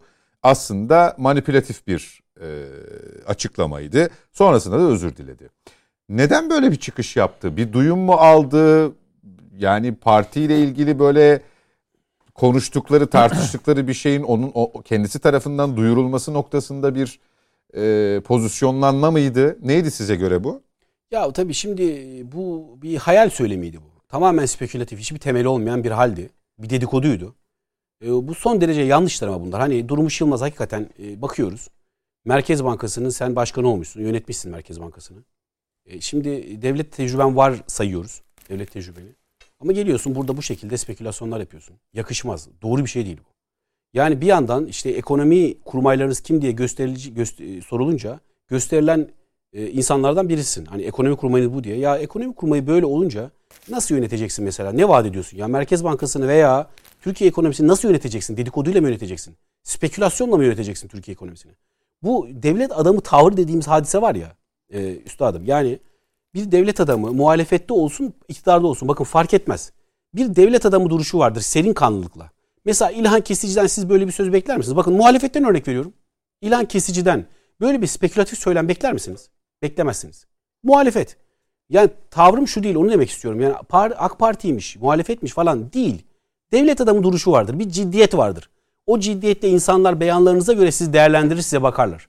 Yani bunlar toplum hafızasından silinmez. Nasıl Lütfü Türkkan'ın ettiği o küfür toplum hafızasından ilelebet silinmeyecekse, aktarılacaksa, onları sahada kullanamayacaksan sen Lütfü Türkkan'ı bir daha, bir daha seçim propaganda faaliyeti sırasında sahada dolaştıramayacaksan, bu da işte e, benzer olmamakla birlikte yine devlet adamı sorumluluğuna yakışmayan bir e, tamamen spekülasyona dayalı, hiçbir gerçekle uzaktan yakından alakası olmayan, duyuma bile dayanmayan, bakın Serhat Bey hani hmm. duyum olsa, gazetecilik refleksi olsa mesela, gazetecilik şahs ama hadi dersin Birinden ki... Birinden duymuş Hadi dersin genlerinde gazetecilik var, birinden duyum almış, böyle bir, şey, bir şeyin spekülasyonu yapsa mesela bir derece. Ya o duyum bile yok ortada ya. Ondan sonra sen koskoca genel başkan kalkıyorsun. E, şeyinde Twitter'ında e, işte e, bakımda olan, e, teknik bakımda olan sayfayı yayınlıyorsun. İşte Merkez Bankası'nın sayfa, şey pardon, resmi gazetesinin sayfasını yayınlıyorsun. Hı hı. Ondan sonra onun üzerinden bir siyaset yapmaya çalışıyorsun. Hakikaten bunlar şeydir, şöyle bir şeydir. İşte S-400'ü sarayı korumak için mi alıyorsunuz? Zun devamıdır bu, bu haller. Dolayısıyla ciddi bir hal değildir bu. E milletin yani oyuna zaten bakın. bakımda bile olmasa Mücahit Bey o tweet'i görenler sürekli resmi gazetenin sayfasını refresh ettikleri için bu bütün siteler için geçerli. Doğru. Bir kapasite var. Yani sınav sonuçları açıklanırken benzer durumlarla karşılaşırız mesela. E, dolayısıyla orada insanlar bir beklentiye girip o manipülasyonla, yanlış yönlendirmeyle o sitenin de trafiğini etkilemiş ya, ya da kilitlemiş şimdi, olabilirler yani. Maalesef ben o açıklama sırasında bir yayındaydım. Şimdi yayındaki arkadaşlarımız da e, ya bir anda Merkez Bankası'nın sitesine girdiler onlar da. Ya dedim ki yapmayın. Resmi gazete mi? Evet resmi gazete pardon. Yapmayın dedim niye meşgul edecek? Bak ondan sonra bak Aa, şey olmuş dediler falan donmuş. E o kadar gel şimdi dört kişi buradan hesap et. Öteki taraftan kaç bin kişi on binlerce kişi giriyor. Elbette ki sitede sorun oluşur. E, o yüzden bu hakikaten e, şey değildir. O işte genel başkanlarından aşağı kadar bu manipülatif beyanlarla, spekülasyonlarla e, maalesef siyaset alanını daraltıyorlar. Ama e, hem bir yandan iktidara talibiz diyorlar. Bir yandan sahada Rize'de işte vatandaş yumrukluyorlar. Bir yandan sana hakkımı helal etmeyeceğim haram olsun diye bağıran bir genel başkan var vatandaşa karşı. Ya sana gazeteci ifade, dövdürüyorlar. Sa, da, gazeteci dövüyor, dövülüyor. İşte Lütfü Türkan'ın adamları e, işte bizim e, A Haber'in e, muhabir arkadaşımızı darp İlas, ediyor. İlas Haber Ajansı. İlas Haber Ajansı'nı pardon. Dar, darp ediyor.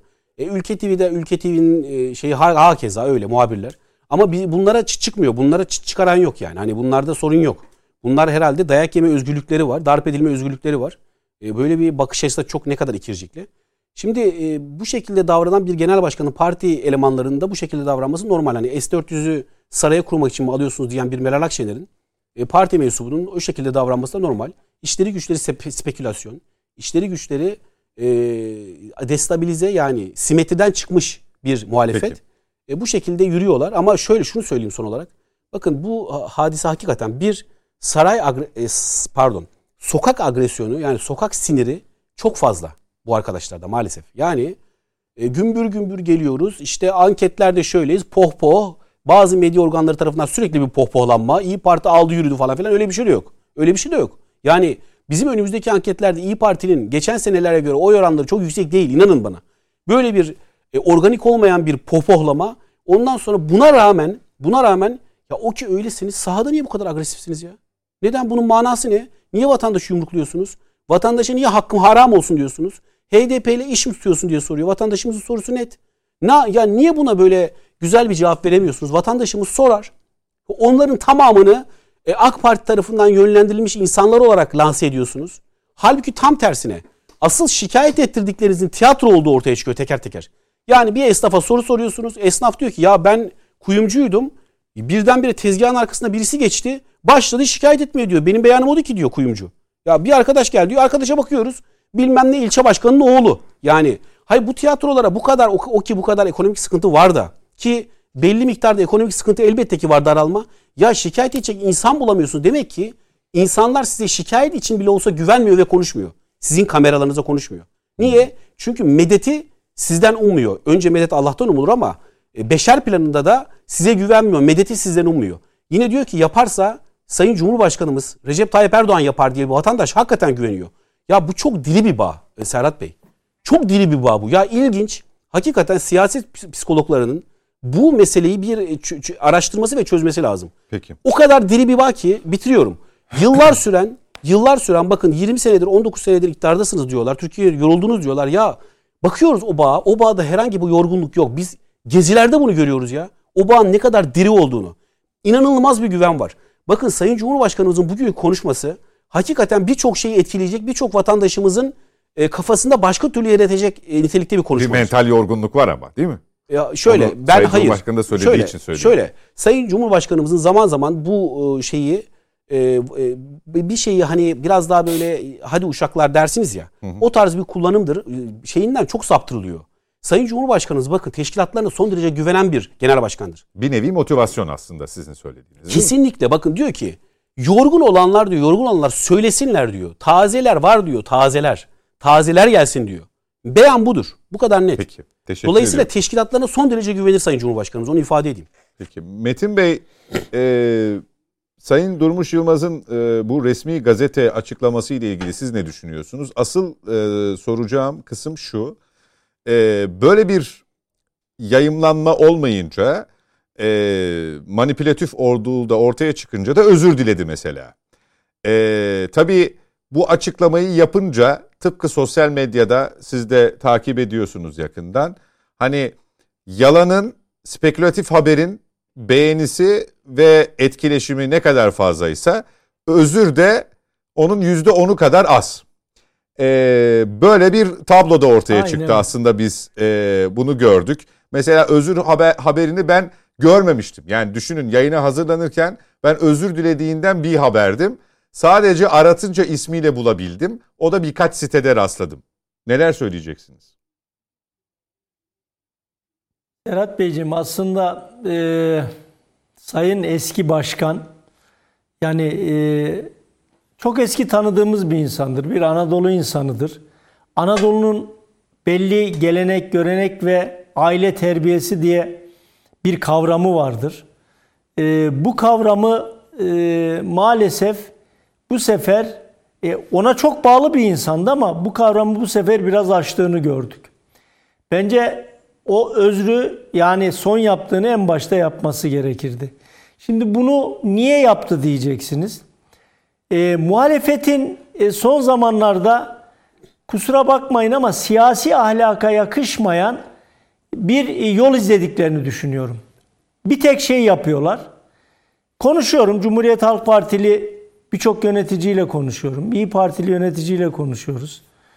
Ee, diğer muhalefetin içindeki ufak tefek HDP hariç kırıntısı olan partilerin temsilcileriyle ya da yöneticileriyle konuşuyoruz. Şöyle bir amaç ve hedefleri var ve bundan çok mutlular. Biz gündem oluşturuyoruz diyorlar. Artık gündemi biz belirliyoruz diyorlar. Ama bu gündemi oluştururken toplumu kışkırtıyoruz. Ekonomiye zarar veriyoruz. Ülkenin güvenliğini sarsıyoruz. Ee, toplumun gerilmesine neden oluyoruz. Umurumuzda değil. Öyle bakıyorlar. Yani bir gündem olma, e, gündem belirleme yarışı içine girmiş muhalefetin içindeki partiler. Bunu yaparken de hani züccaciye dükkanına giren fil misali kırdıklarının döktüklerinin hesabını yapmıyorlar. Büyükelçilere şikayet ediyorlar. İçeride şikayet, dışarıda şikayet, toplumu kışkırtıyorlar, yalan haberlerle, manipülatif haberlerle e, milletin gerginliğini artırıyorlar. Şimdi e, yani ekonomi konuşuyoruz. Ekonomi konuşurken şimdi bakın e, ben bugünlerde de Ankara'da biliyorsunuz siyasi parti şey e, bakanlıkların bütçeleri görüşülüyor. Bu bütçeler görüşülürken mesela aldığım bir not terörle mücadeleye e, 2 trilyon para harcanmış.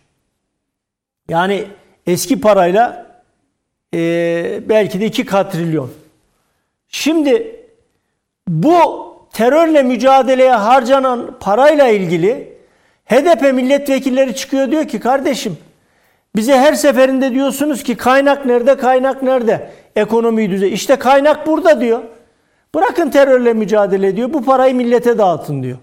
Şimdi böyle ahlaksız ve edepsiz bir teklifi getiren HDP milletvekilinin yanında oturan Cumhuriyet Halk Partisi milletvekili de hani bunlar partilerinin üstüne astılar ya e, hudut namustur diye. Şimdi hududumuza bırakın diyor terör örgütü diyor istediği gibi girsin çıksın diyor. Siz de bunun diyor bütçesini mücadele etmeyin buraya para ayırmayın.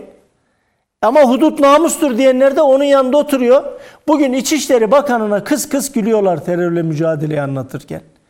Yani söylemeye çalıştığım şu. E, attığınız taş ürküttüğünüz kurbağaya değiyor mu diye Anadolu'da bir deyim vardır.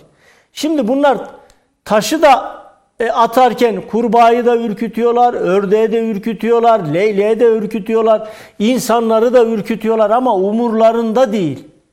Şöyle bir anlayışla tam gaz yola devam ediyorlar. Bu koltuk, o iktidar koltuğu bizim olsun. Ha biz Ne oraya olursa ulaşana kadar ülke yanarsa yansın. Yanarsa yansın. Ne olursa olsun yanarsa yansın. Şimdi bu mantıkla baktığınız zaman bununla da övünüyorlar. Yani Engin Altay'ın dün bir televizyon programında e, bir röportajını izledim. Diyor ki HDP Geleceğim e. PKK ile arasında bağ var diyorlar. Ha geleceğiz mi ona ayrı? Peki Evet. oraya hiç girmeyeyim o zaman. Yani HDP'yi terör örgütü sözcüsü görmüyorlar. E, YPG'yi terör örgütü gibi görmüyorlar. E, ülkenin içinden ç- çıkacağı ekonomik krizi sadece muhtarlara özel kalem atayarak çözeceğini gören bir e, muhalefet yapısında e, bakış açısı da otomatikman biz gündem belirliyoruz gerisi de önemli değil mantığında olunca işte iş bu noktalara geliyor. Yani Merkez Bankası eski başkanı bir kez daha söylüyorum. Ben onun ilk Merkez Bankası Başkanı seçildiği gün evinin önündeki o ayakkabıları kapının önünde çıkardığı fotoğrafa hatırlıyorum. O bir Anadolu terbiyesidir bakın. Cümleye girerken onun için or- oradan başladım. Bir gazeteye Ama bu terbiyeyi hatta. yitirip sadece siyaset uğruna aynen siyaset uğruna her şeyi kırar dökerseniz Serhat Bey o zaman lanet olsun bu siyasete ya. Yani e, Ne- Nedim kardeşim de Mete Yarar da Mücahit Bey de söyledi. Biz bu işi siyasete alet etmeyi bırakmalıyız. İktidarın da muhalefetinde bir araya gelip böyle durumlarda bu sorunu çözmek için taşın altına elini koyması lazım.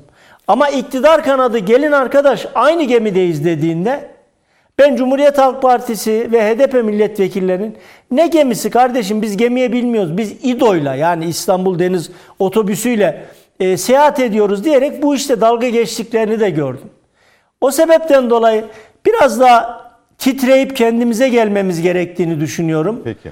Bu işte birinci öncelik ülkemiz ve milletimiz, ülkemizin ve milletimizin geleceği için de iktidarın da muhalefetin de üstüne büyük bir sorumluluk düştüğünü söylemeden edemeyeceğim.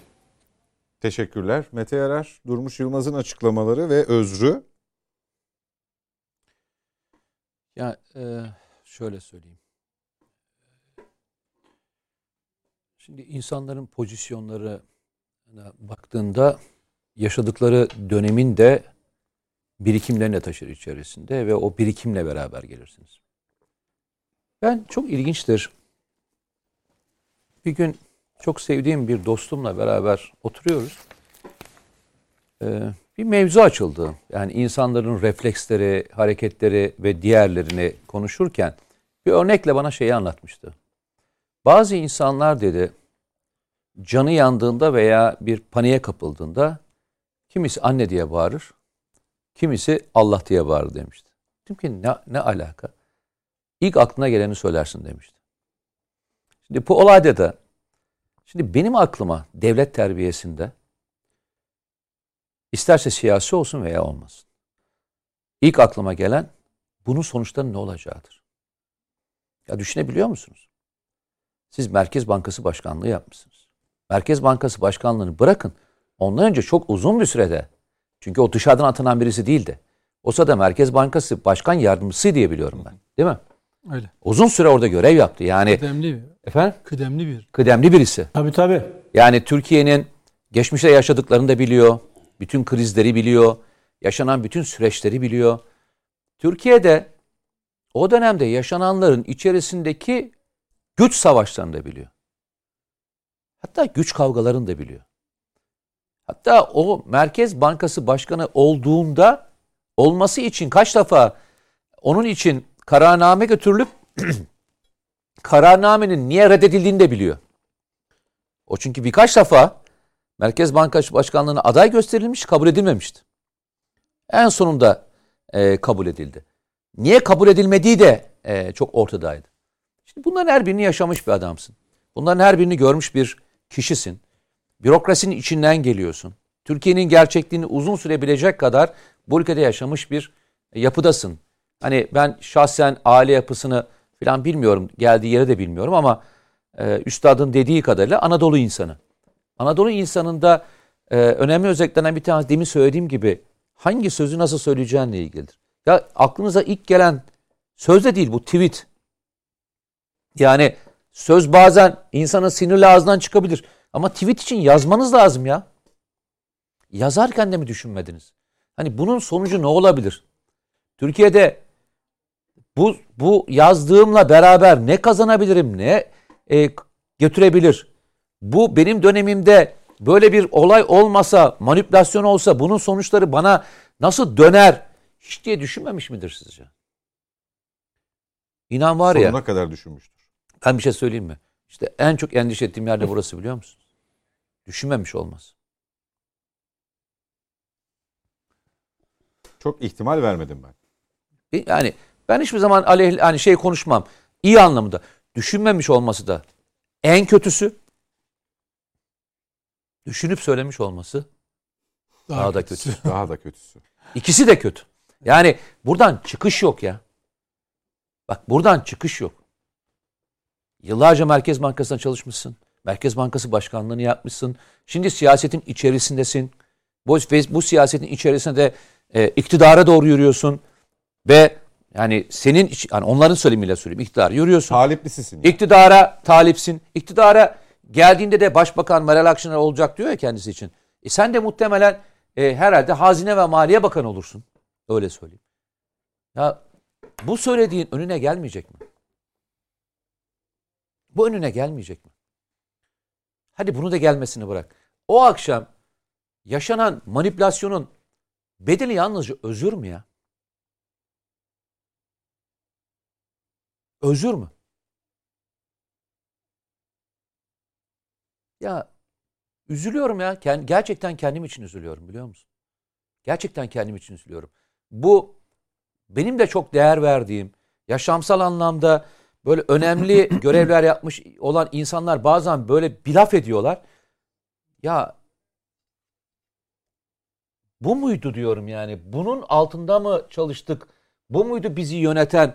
Yani bunu nasıl düşünüyorsun diyor. Mesela bir büyük elçi çıkıyor mesela bir kelime sarf ediyor. Hani diyorsun ki şok olup kalıyorsun.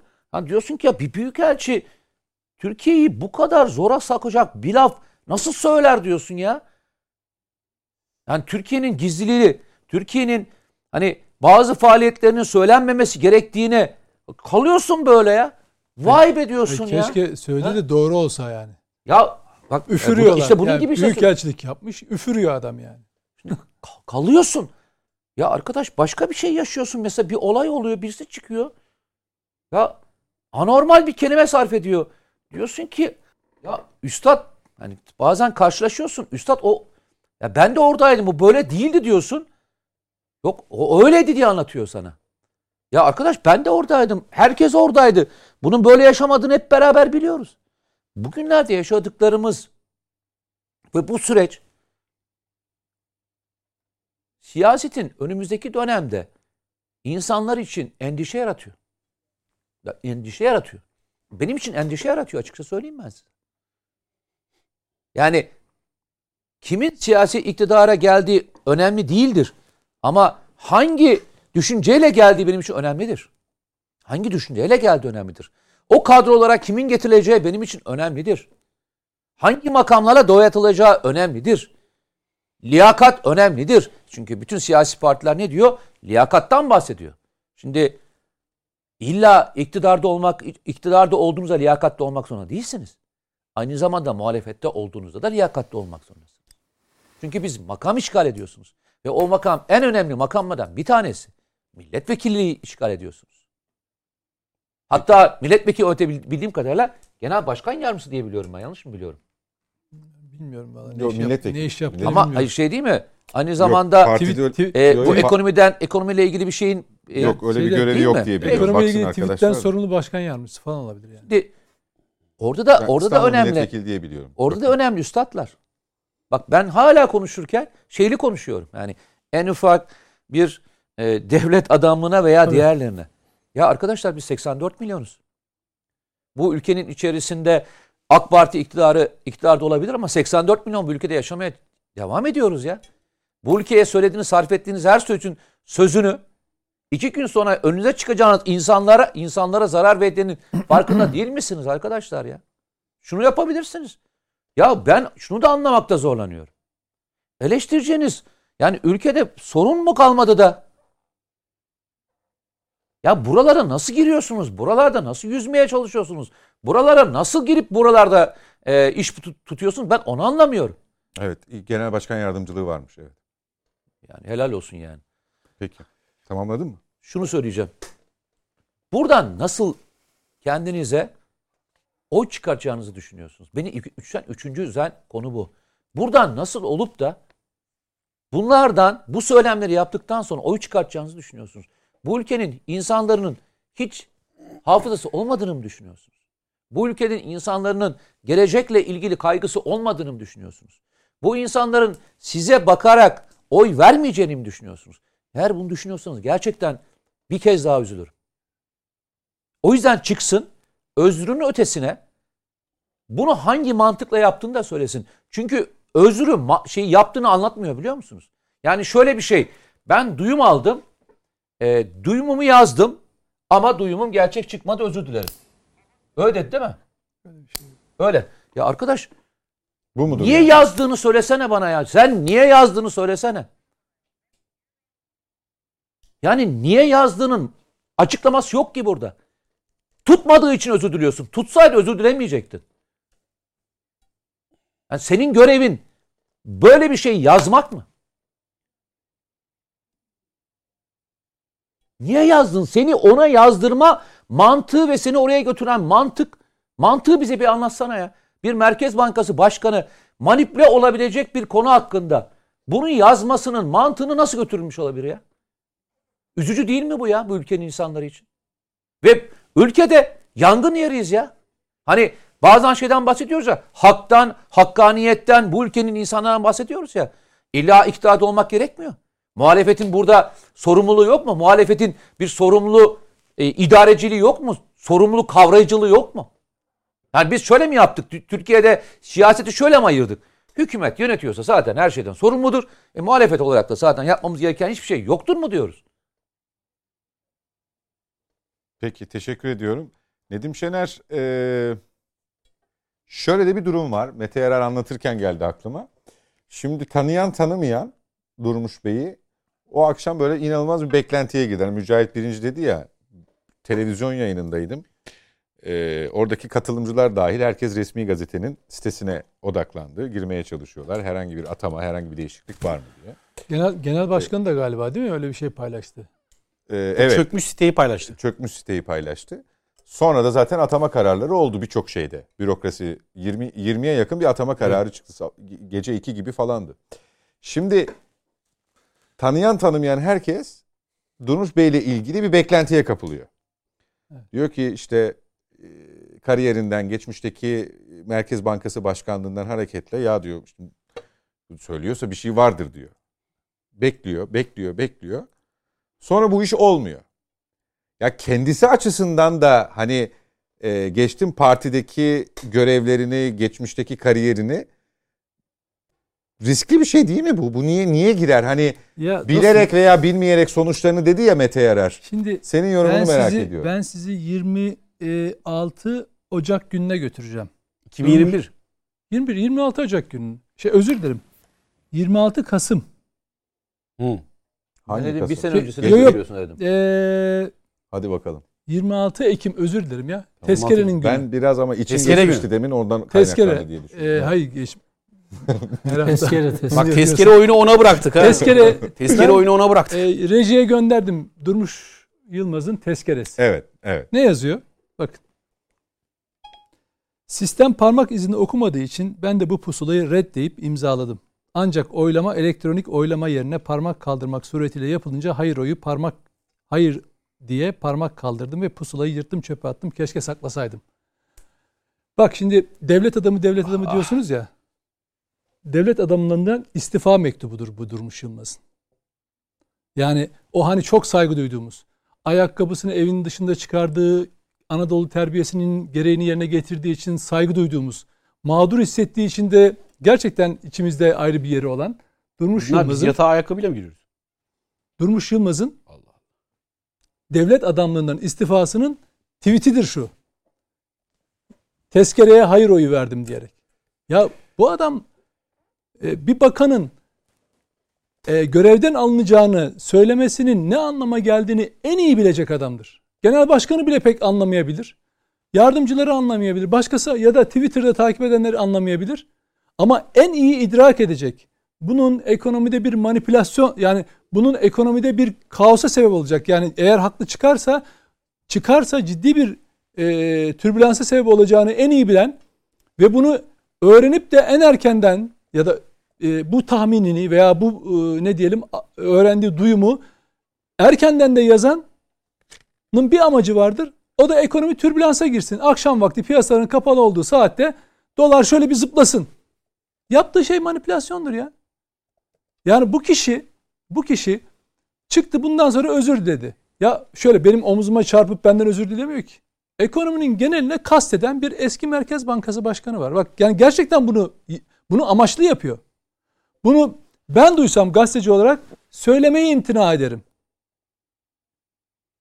Gerçek bazı şeyler mesela sermaye piyasaları kanunu veya e, bu e, ekonomi kurumlarıyla ilgili kanunlarda gazeteciler bile bazı haberleri yazamazlar. Yasaklar vardır. Hani MIT kanununda yasaklar var ya manipülasyona sebep olacak borsada veya buna ilişkin düzenlemeler vardır. Ama bunun ne anlamı SPK tabii. SPK kanunda. Burada ama ne anlama geleceğini Dur- Durmuş Yılmaz'ın bilmemesi mümkün mü? Değil.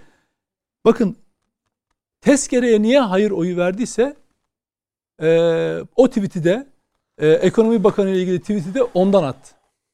Bu ülkenin gerçekliğiyle, bu ülkenin yurttaşlığıyla, bu ülkenin siyasetçiliğiyle kendi bağını koparmış. Gitmiş yani. Ya bir insan terörle mücadelesinde onun gibi hani biz onu vatanperver bir insan olarak biliyoruz. Siyasi çizgisini de tanıyanlar, Metin Bey de tanır. Değil mi? Bir insan HDP'lilerle Tabii, beraber tezkereye hayır demiş olmak bütün gerekçeleri bir tarafa koyun. Ya ben HDP'lilerle aynı şeyi yapıyorsam mutlaka bir şey yanlış yapıyorumdur. Bak HDP'lilerle aynı şeyi yapıyor, aynı şeyi düşünüyorsam bu şey değil. Günlük rutin herhangi bir uygulamadan bahsetmiyoruz.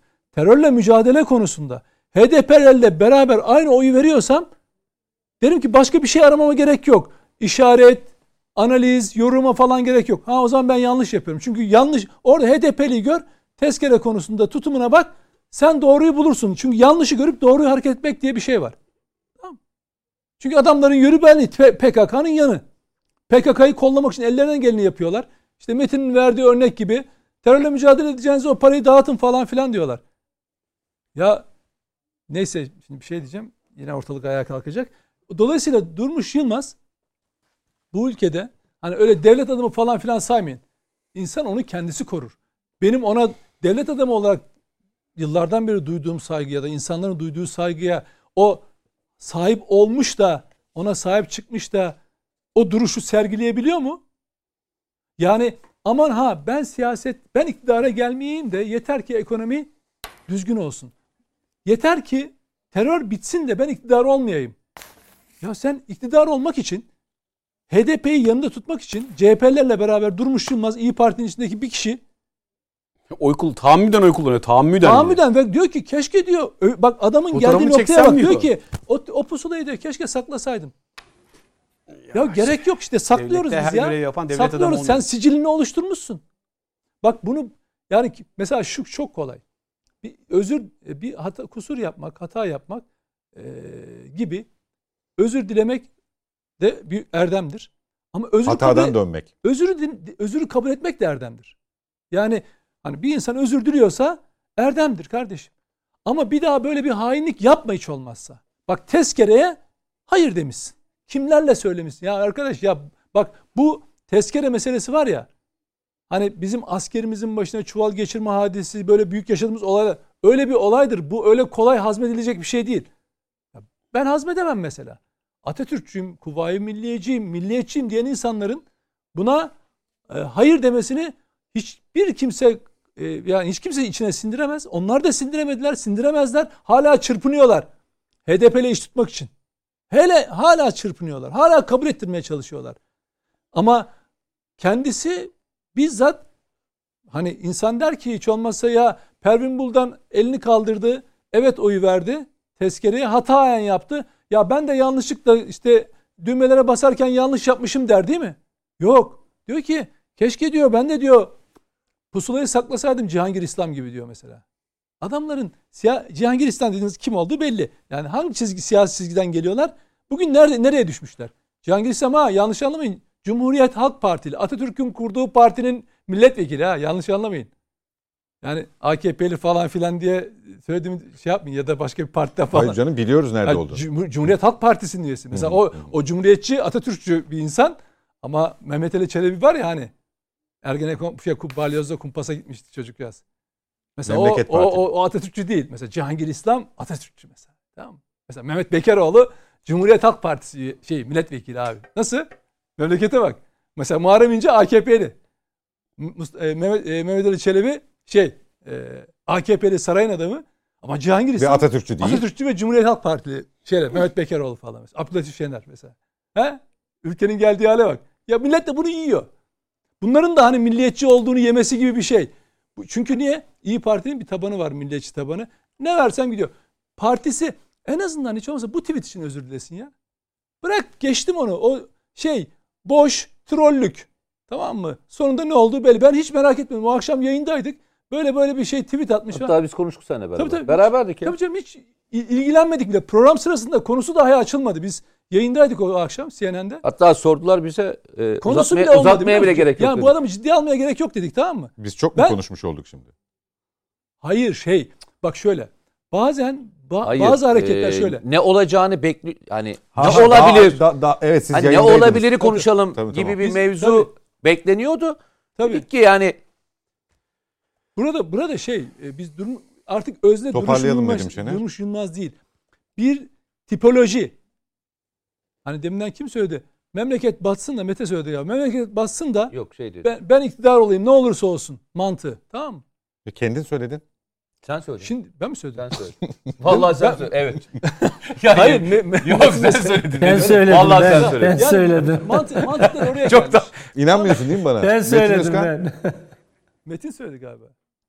Ben söyledim ben. Sen söyle. Buyurun kardeşim bak.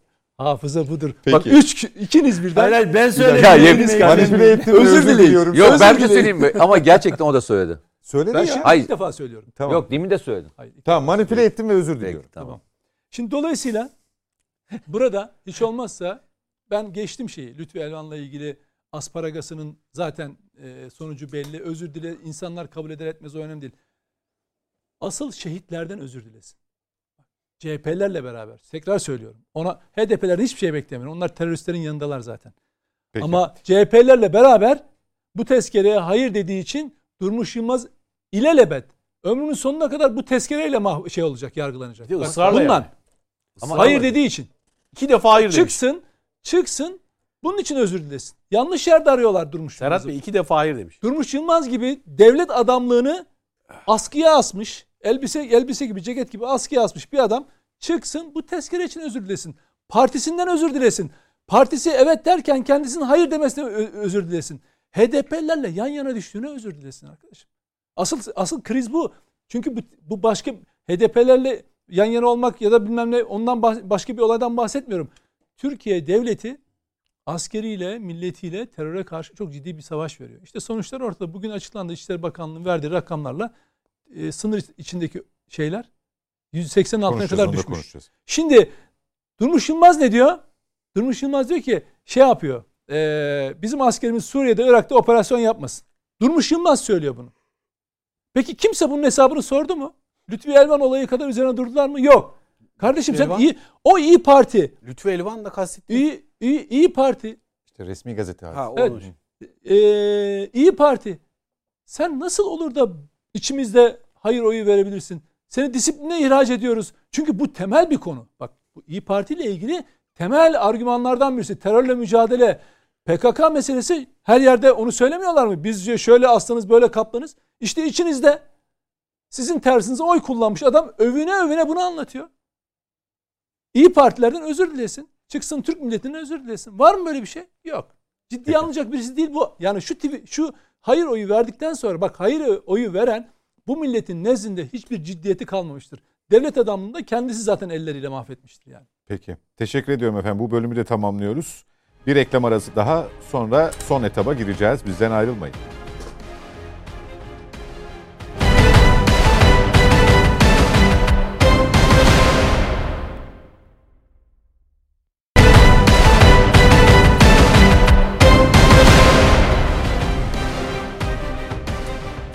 Devam ediyoruz efendim net bakışa. Bir diğer konu başlığı hafta sonu CHP'li Engin Altay'ın yaptığı açıklamalardı. HDP ile ilgili Ee, bir nevi aslında HDP güzellemesi olarak nitelendirildi. Öyle yansıdı kamuoyuna, sosyal medyaya. Mücahit Bey e, direkt soruldu kendisine soru HDP ile ilgili düşünceleri. Biz e, HDP'yi bir terör örgütü olarak ya da onun bir uzantısı, bir siyasi ayağı olarak görmüyoruz. E, tabii ki PKK ile arasına bir mesafe koymalı. Hatta şöyle bir ifade kullandı. E, minimize etmesini isteriz ilişkisini diye. O da ayrıca tartışıldı. E, neler söyleyeceksiniz konuyla ilgili? Su alalım arkadaşlar. Çay içerken yakalandık. Sonra Evet. Rizeli çay içerken yakalanır canım. Şimdi o direkt cevap verdi ya ben de direkt bir cevap vereyim ona. Ya HDP bir Esenyurt ilçe başkanlığında arkasında işte e, Abdullah Öcalan bu terör örgütü başı Abdullah Öcalan'ın posterini taşıyan tablosunu taşıyan işte neyse. Böyle bir şey yapı. E, yurt dışında gideceği toplantılara Kandil'in karar verdiği bir yapı. O toplantılara, konferanslara kimin gideceğine Kandil'in karar verdiği bir yapı. Belediye başkanı adaylarını Kandil'in belirlediği bir yapı. Milletvekili adaylarını Kandil'in belirlediği bir yapı. E, 6-8 Ekim olaylarında e, rahmetliyi tanınmayacak hale getiren, Yasin Börü'yü tanı, tanınmayacak hale getiren, MYK kararıyla e, Atatürk büstlerini yakan, Türk bayrağını yakan, Kur'an-ı Kerimleri yakan bir e, kışkırtmaya sebebiyet veren bir yapı. E, Şimdi e, bu halde mesela Gara operasyonunda PKK'ya tek laf söyleyemeyip yani hırsızın hiçbir suçu yok derler ya PKK'ya tek laf etmeyip tek laf ama yok. Devlete e, her şeyi söyleyen bir yapı. E, Çok özür ve- dilerim. Ee, CHP Genel Başkan Yardımcısı Veli Ağbaba Ağrı'da bir açıklama yapıyor. Kendilerine kendisine şöyle bir soru so- yöneltiliyor. CHP'nin HDP ile yaptığı işbirliğine gelen tepkilere isim vermeden yanıt veriyor. Herkesi terör olarak ya da terörist olarak görürsen tek başına kalırsın diyor. Veli Ağbaba'da. Bu son açıklama CHP cephesinden gelen. Şimdi e, devam ediyorum. Bu yapının bazı elemanları e, arka tarafında tıpkı dağ kadrosu gibi işte Kalaşnikov silahlar ya- yakalatan bir yapı. Bagajlarında Kalaşnikov yakalatıyorlar. E, bu hendek olaylarında oraya e, st- lojistik destek veren belediyenin o ekskavatörleriyle lojistik, lojistik destek veren bir yapı. Şimdi bu tabloyu çizdiğimizde böyle e, SİHA'lardan, milli savunma e, hamlelerinden çok son derece rahatsız olan bir yapı. Libya'daki tezkereye hayır diyen, Doğu Akdeniz'deki tes- şeye e, Türk, Türkiye Cumhuriyeti Devleti'nin konumlanmasına hayır diyen, Karadeniz'deki aramalar hayır diyen, Suriye'deki operasyonumuza hayır diyen, Irak'taki operasyonlara hayır diyen, Azerbaycan'daki operasyona hayır diyen bir yapı. Tamam. Milli menfaatler neredeyse tersinde konulanan bir yapı. E ne diyeceğiz biz ona? Meşru mu diyeceğiz şimdi? Kanuni dersin. Çünkü tüzüğü var. Anayasaya göre kurulmuş bir parti sözde. E, ama geldiği noktada nokta itibariyle meşru diyemezsin. Zaten meşru olmadığı için 68-69. maddeye göre anayasanın şu anda kapatma davası görülmekte. E, Dolayısıyla siz bu yapıya böyle işte güzellemeler yaparsanız bu yapıyla alakalı işte 6 milyon seçmen sözde bakın kimsenin oyu HDP'nin cebinde değildir. E, o stratejinin de duvara toslayacağını kanaatindeyim ben. E, şimdi bu HDP işte 6 milyon seçmen e, şeyiyle yüzüstü hürmetine gibi kendi telakkilerine göre Veya Hocam e, Refah Partisi kapatıldığında kaç milyon seçmeni vardı? Kapatıldığında. ciddi seçmen vardı. Kaç milyon seçmeni vardı? Tam tabii şimdi bilmiyorum. Yok. Siz yasa dışına çıkıyorsanız, hukuk dışına çıkıyorsanız hele hele aleni, açık, kendilerini, kendisinin dahi yani itiraf, iftirayla falan bahsetmiyorum. Kendilerinin söylemiyle. PKK terör örgütüne kol kanat geriyorsan, sözcülüğünü yapıyorsan senin siyasi faaliyet etmen mümkün mü ya? Doğru.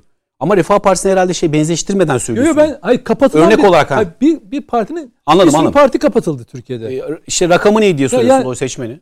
2 milyon mu? 3 milyon mu? Evet. 4 milyon Onlar seçmen değil miydi? Doğru doğru. Seçmen kap- bir parti kapatınca buharo mu oluyor? Yani şöyle mi oluyor? 6 milyon seçmenimiz var. 6 milyon seçmenimizin oy kullanma hakkı ellerinden mi alınacak? Hayır 6 milyon seçmen atıyorum CHP'ye oy verecek. Atıyorum eee PKK terör örgütüyle ilgili olmayan yine aynı siyasi çizgide olan bir başka şimdi parti sağ açık verecek. bana pası verdi. basit. Ben, ben şimdi e, bir santrfor olarak topu ağlara göndereceğim. Müthiş bir pas bu. Öyle mi? Şimdi e, tabii tabii inanılmaz pas bu. Niye ki? Ya bu olgu Ya bu yani. var şey Pasla gibi, ilgisi yok ki. e, bunun. Bu Sokrates olgu. vardı ya Brezilya'da. Müthiş paslar verirdi böyle. Aynı onun gibi pas. Bak şimdi. Hani bunu seçmenine gözüküyordu ya. 6 milyon seçmen var. E, AK Parti'nin kapatma davası açıldığında 20 küsür milyon seçmeni vardı. %48 ile iktidara gelmişti. E, neden konumlanmasını AK Parti'den yana yapmadı Cumhuriyet Halk Partisi o zamanlar? Kapatma davasında, iktidar partisi kapatma davasında AK Parti'nin seçmeni niye göz, gözükmedi, oy, oyunu gözükmedi? Demek ki mesele sadece seçmen meselesi değil. Bu, nettir. Mesele sa- sadece seçmen hesabı değil. Şimdi e, Cumhuriyet Halk Partisi'nin biz Atatürk'ün kurduğu kodlardan sıyrılıp başka tarafa gittiğini görüyoruz. Uyarıyoruz da. Bu hemfikiriz bunda. Yani Atatürk'e saygı gösteren kadroların Atatürk'ün ilke ve inkılapları noktasında e, onu e, hayatına şiar edilmiş, ufuk olarak gören kadroların CHP'den dışlandığını biliyoruz. Tamam. Ne- Nasıl ne kaldı şimdi içeride? İşte HDP ile iş tutan yapı kaldı. Herhangi bir mülazayla. Ya bu bir dahaki dönem millet milletvekili seçilme endişesi olabilir. Genel başkan böyle istiyordur diye olabilir. İşte 6 milyon seçmen falan filan hikayesiyle olabilir. Veya tamamen içselleştirerek olabilir. Amerika Birleşik Devletleri'ndeki Biden üflemesiyle olabilir. Anlatabiliyor muyum? Şimdi oradaki üfleme niye önemlidir? Suriye'nin kuzeyinde bunlar ne yapmaya çalışıyorlar? Onu işte bir arada düşünmek lazım bunları. Tezkereye redi, Cumhuriyet Halk Partisi'ndeki bu vatandaşın açıklamasını. Kimdi o? O vatandaş kim açıklayan? Ağababayı diyorsun. Yok yok öteki. Ee, Engin Altay. Ha, Engin Altay'ın açıklaması. Ondan sonra işte Kuzey Suriye'nin kuzeyindeki o e, kurmak istedikleri kanton devletçiklerle bir düşünmek lazım bu hadiseleri. He, Toptan düşünmek lazım. Yani bu hadiseler Orta Doğu'nun Orta Doğu'nun kuzeyi ile bağımsız düşünülecek hadiseler değildir. Dolayısıyla 6 milyon gibi işte 6 milyon seçmeni düşünüyorlar sadece. İşte oradan gelecek oyu düşünüyorlar şeyine, perspektifine ben katılmıyorum. E AK Parti'ninkini düşünselerdi daha fazla %48 oyumuz vardı bizim Türkiye'de. Kapanıyorduk. Ne yapsaydı AK Parti tarafında dursaydı, seçmenimize hoş gözükseydi, değil mi? Matematik değil mi bu? Yok onu yapmadı. Demek ki başka bir duruş var burada. Başka bir mülaza var. İşte o mülazayı vatandaşlarımız takdir edecekler. Vatandaşlarımızın e, o temiz vicdanına havale ediyorum. Sahada da karşılaşıyorlar. Bak sahaya çıkınca HDP ile iş tutma noktası biz çok şükür Allah'ımıza binlerce hamdolsun. E, HDP ile iş tuttuk bilmem ne niye onunla terörü bitiremedim falan diye eleştirilmiyoruz. Bizim vatandaşlarımızın bizden talepleri belli. Bakın çok net. Vatandaşımızın bizden var ya bir kalem talebi var. Bir kalem şu anda. Bu nasıl bir başarıdır ya? Dış politikaya büyük destek var. AK Parti'nin, hükümetin dış politika e, şeyleri, devinimine, dış politikadaki doktrinine çok ciddi bir saygı ve destek var. E şimdi iç politik hususta, iç güvenlik meselelerinde çok ciddi destek ve saygı var. Vatandaşımızın ekonomik bazı mülahazaları var. Onları çözmemiz lazım. İşte vatandaşımız sokağa çıktığımızda, vatandaşlarımızla karşı karşıya konuştuğunda, konuştuğumuzda bize diyorlar ki işte AK Parti e, sahada yok falan. Hayır, sahada var. Gayet rahat dolaşıyoruz sahada.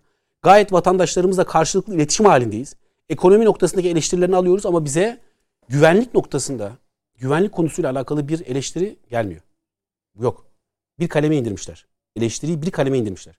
O meseleyi çözdüğümüzde işte diyorum ya bu Covid sakızını onların ağzından alacağız diye. Covid ekonomisi daralmasını onların ağzından alacağız diye. E İşte o sakızı onların ağzından, ağzından Peki. alacağız. Tek bir şey kaldı yani.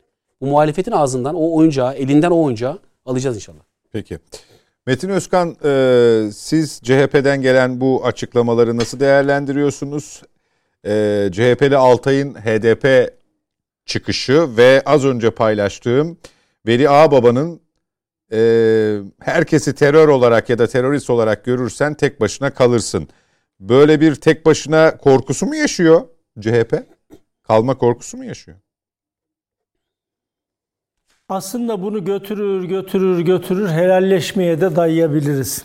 Yani biz herkesi terörist görmüyoruz ama teröristleri de terörist görmezsek işte o az önce söylediğim, birinci bir önceki bölümde söylediğim gündem oluşturabilmek için milli manevi değerlerimizi, örfümüzü, adetimizi, anenemizi, terörle mücadele gibi önemli bir e, görevi sadece e, böyle cıvık söylemlerle kusura bakmasınlar ama ya da bakıyorsa baksınlar bana göre cıvık bir söylem. Çünkü PKK terör örgütünü e, terör örgütü görme. E, FETÖ'yü terör örgütü görme. E, DHKPC'yi terör örgütü görme. E, DHKPC'nin liderine İstanbul İl Başkanları Canan Kaftancıoğlu selam göndermedi mi? Şimdi baktığınız zaman terör örgütleriyle arasına mesafe koyamayıp ama Gazi Mustafa Kemal Atatürk'le aralarına mesafe koyan sözde Atatürkçü bir partiden bahsediyoruz. Şimdi yani e, HDP'nin PKK ile bir ilişkisini görmedim diyor Engin Altay.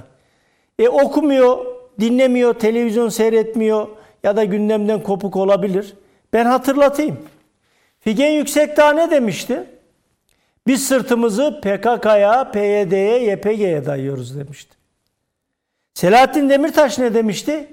İrademiz İmralı ve Kandil demişti. Erol Katırcıoğlu ne demişti? HDP milletvekili. PKK'yı HDP kurdu. HDP ile PKK'nın ilişkisi anne ve oğul ilişkisidir demişti. Sezai Temelli, ben Kürt sorunu çözeceğim diyen e, Cumhuriyet Halk Partisi'nin saygıdeğer genel başkanı Kemal Kılıçdaroğlu'na parmak sallayarak dedi ki bir dakika ya ne diyorsun sen? Bunu mecliste falan çözemezsin. Muhatabın İmralı git orayla çöz demişti. Yani bebek katilini muhatap göstermişti. Cumhuriyet Halk Partisi Genel Başkanı'nın karşısına. Arkasından Pervin Buldan'ın Kara Yılan'a, Cemil Bay'a, işte Bese Hozat'a falan filan bir sürü bu terör örgütünün yılanın başı olan eli kanlı katillere selam olsun. Size selam olsun. Buradan kucak dolusu selam gönderiyoruz. Siz varsanız biz varız demişti. Videoları günlerce yayınlandı. Şimdi bunları görmeyen Sayın Engin Altay bir terör örgütünü görebilmesi için ne olması lazım? 6 aylık Bedirhan bebeği patlattılar. Bombayla patlattılar. Annesiyle birlikte şehit ettiler. Allah rahmet eylesin. Bu ülkenin e, bu ülkenin bıyığı terlememiş e, yeni mezun öğretmenlerini e, kızlarımızı gelinlik çağı gelmiş kızımızı şehit ettiler. E, Doğuya, Güneydoğu'ya Kürt kardeşlerimize hizmet götürmeye çalışan yol işçilerini şehit ettiler. Ya hepsini bir tarafa bırakın ya. Okuldan dönen, 4 yaşında anaokulundan dönen, 5 yaşında, 6 yaşında, 7 yaşında, 8 yaşında ilkokul çağından ve anaokulu çağından dönen servis minibüsünü patlatıp Kürt çocuklarımızı şehit ettiler. Kürt çocuklarımızı öldürdüler. Yani Diyarbakır anneleri 800 gündür orada boşuna mı oturuyor ya? Gitmedikleri için haberdar olmayabilirler. HDP'nin terör örgütüyle ilişkisi olmadığından. Oradaki Diyarbakır anneleri ne diyor? İş bulacak diye çocuğumu ön kapıdan sokup arka kapıdan daha kaçırdılar diyor. Başka bir anne diyor ki benim çocuğum daha reşit değil, reşit. Aldı götürdüler. Oradan çok özür diliyorum gecenin bu saatinde. Tecavüz haberlerini duyduk diyorlar ya. Ya bu annelerin bu anneler hiçbir şey bilmiyor. Bu anneler hiçbir şey görmüyor. Koskoca Türk milleti hiçbir şey görmüyor. Biz görmüyoruz da bir tek Engin Altay mı görüyor ya? Bu PKK'daki, HDP'deki cevher nedir? Oy veren seçmene lafım yok. Onu ayırt, ayırt ediyorum. Ama HDP'nin yönetemeyen yöneticilerinden, terör destekçisi yöneticilerinden, terör ağzıyla konuşan yöneticilerinden, Daha ne söylemelerini bekliyoruz ya? Burası Kürdistan diyorlar. Mecliste İstiklal Marşı okunuyor, ayağa kalkmıyorlar, sırtını dönüyorlar. Yani Atatürk büstlerini yakıp yıkıyorlar. Ve dahası bakın HDP e, milletvekilinin birisi çıkıyor. Gerçi bunu Cumhuriyet Halk Partisi milletvekilleri de söylüyor ama Türkiye Cumhuriyeti Devleti sonradan yoldan çıkmış bir devlet değil. Kuruluşu itibariyle faşist bir devlettir diyen Murat Çepni HDP İzmir milletvekili. Bunun gibi size burada dosyamın içinde onlarca yüzlerce örnek var gösterebilirim. Ha bunu söyleyen milletvekiline sözde Atatürk'ün partisinin milletvekili olduğunu söyleyenler bunların terör örgütüyle ne alakası var kardeşim diyor. Yani ne olacaktı? Anıtkabir'le metro inşaatını bir araya da tutan eski Saadet Partili, şimdiki Cumhuriyet Halk Partili ve Anıtkabir yıkılsın diyen bir başka milletvekili e, Gazi Mustafa Kemal Atatürk'e kefere diyen geçtiğimiz günlerde yine e, Gazi Mustafa Kemal'e yine hakaret e, amaçlı Dersim katliamını unutmadık diyen Bursa Milletvekili Orhan Sarıbal bunlar bunlar görmüyor olabilir. Bunlar HDP ile PKK PKK'nın HDP yöneticileriyle PKK'nın ilişkisini kuramıyor olabilir. Ama biz çok iyi kuruyoruz. Çünkü Yasin Börü'nün kafasını taşla ezdiler. Ne dediler? Bugün direnme günü. Direniyoruz, sokağa ineceğiz, direneceğiz dediler. Kürt kardeşlerimi orada sadece Yasin Börü üzerinden konuşuyoruz ama 52 tane Kürt kardeşimizi, polisimizi, güvenlik görevlilerimizi, birçok insanların yaşamına son verecek eylemin başlangıcının talimatını HDP MYK'sı verdi. Ne için? Aynel Arap, Kobani. Ya Kürt kardeşlerimizin hakkını, hukukunu korumak amacıyla Kürt çocukların e, varsa eğitimde eksikliği, varsa Kürt kardeşlerimin sorunları bunlar için hani şiddet amaçlı değilse bile demokratik amaçlı bir günden bir güne sokağa çıkma eylemi yapmayı düşünmeyenler Kobani'de PKK'ya, PYD'ye, YPG'ye, PJAK'a operasyon yapıyor. Mehmetçik onların kafasını eziyor diye insanları sokağa çağırdılar. Daha ne lazım görmeler için? Yani hani diyorlar ya HDP üzerinden da pardon PKK üzerinden HDP'yi şeytanlaştırıyorlar diye. İşte bence bu söz buna omuz vermektir. Kusura bakmasınlar ama hani Yozgat'a gidip de Kandil'i yerle bir edeceğim demişti ya Kemal Bey. Engin Altay'ın sözü onun özrüdür özrü. Özür diliyoruz dedi. Bravo. Ya o lafı öyle söyledik. Yerle bir edeceğiz. Onun özrüdür bu. Başka hiçbir şey değil. Zaten mantığım da almıyor. İyi, iyi Siz iktidar olacaksınız. Metin İyi, Millet- Part- İyi Parti'nin genel başkanı da PKK'nın yanına konumlandırınca HDP'yi onun bir başkan yardımcısı var akademisyen. İsmini hatırlamıyorum. Bahadır Erdem. Ne demişti? Tabii Bahadır Erdem. Bahadır Erdem. Ne demişti onda? Özrü nasıl dilemiş? Hiçbir şey değişmedi. Hala diyor ki Biz diyor şey Öcalan diyor. çıksın orada diyor, diyor, muhatap ses- HDP'yi muhatap almadı. Mu- şey iktidarı hedef aldı e, diye düzeltme yapmışlardı. tabii yok MHP'yi hedef aldık diyor. Ha pardon evet. Biz onun Pardon, için pardon. biz şeye HDP'ye söyle biz onu HDP'ye söylemedik, MHP'ye söyledik diyor. Şimdi bakın Ya, Bahadır Erdem'inki bak, ayrı bir zırva. ya vallahi Bir korku var yani. Şöyle söyleyeyim. Yani iki parti de İyi Parti ve CHP ya insan seçmenini bu kadar aptal yerine koyar mı? Başkaları yemiyor zaten. Muhtemelen HDP'ler de yerlere yatıyordur ha. Tabii, Bak büyük yemin ihtimalle. ediyorum lan diyorlar bizim oyumuz için ne hallere geldi herifler be. Adamlar kendini inkar ediyorlar ha. Yani şeye kabulüm. Cihangir İslam öyle de dünün başka siyasal hareketinden gelmiş. CHP'nin Atatürk'ün partisine girmiş üst düzey milletvekili. Abdülhatif Şener'i anlarım. Efendim şeyi de anlarım. Ee, neydi o? Mehmet Bekaroğlu'nda Atatürk'e kefer diyenleri. Onlara nasıl onlar buldular bir tezgah orada işlesinler. Benim anlayamadığım şey şu. Acınası halleri.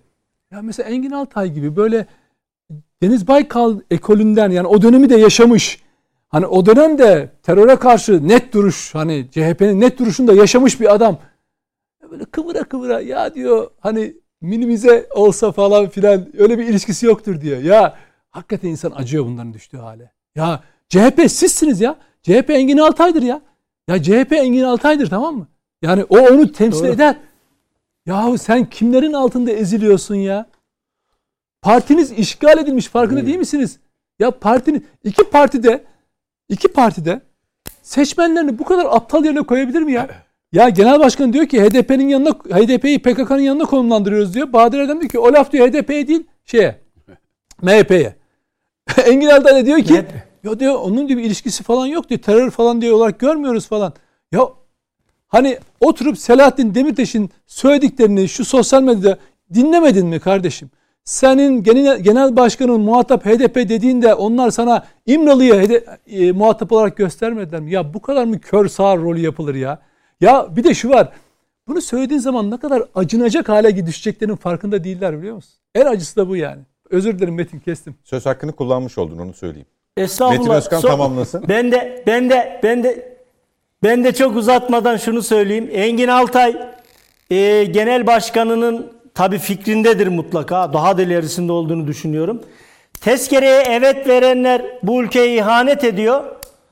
Ama tezkereye hayır diyen HDP PKK terör örgütünün Vatansever, sözcülüğünü yapan HDP bu ülkeye ihanet etmiyor. Bir şey daha söylüyorum son cümle. Diyelim ki bir hayal kuralım. Hani gecenin bu saatinde hadi hep birlikte bir fantazi yapalım. Ee, Millet İttifakı iktidara geldi. Geldi ne yaptı? Hükümeti kurdular. Nasıl geldiler? Bir kere HDP olmadan mümkün değil. %49'u bile zor bulmuşlardı. Hadi buldular ve geldiler. Şimdi Mete Yarar kıymetli bir komutan. Ee, tecrübeli bir Mehmetçik asker. HDP'ye de iki tane bakanlık verdiler. Hadi sınır ötesi operasyon yapacağız. İşte az önce söyledim. Terörle mücadelenin bütçesini kesin diyorlar. Terörle mücadeleye şu kadar bütçe çıkaracağız dediler. Sayın Kemal Kılıçdaroğlu da Cumhurbaşkanı. Meral Akşener de Başbakan. Dedik ki onların sistemine döndük. Bu HDP ile nasıl yapacaklar ya? Sınır ötesine taş atamazlar. Taş taş. Çünkü üstlerinde bir HDP kamburu var. Sırtlarında bir PKK kamburu var. Bunu atmadan hiçbir şey yapamazlar. O yüzden de bugünden itibaren HDP üzerinden aslında PKK'yı belki biz şeytanlaştırmıyoruz. Şeytanın adını söylüyoruz ama onlar HDP üzerinden PKK'yı aklıyorlar. itibar kazandırmaya çalışıyorlar. PKK'ya e, bir e, vizyon çizmeye çalışıyorlar. Ama görüyorum ki e, Türk milleti bunları sandıkta ilk seçimde çizecek diye düşünüyorum. Peki. Mete Erer Önce e, sen konuştur şeyi. Biraz daha süre ver sonra nasıl? benim araya girer.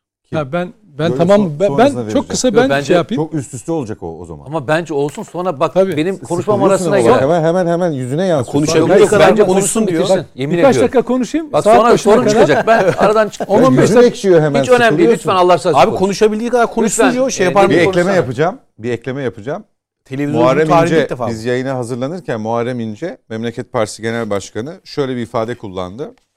Helalleşmeden önce hesaplaşalım. Bir.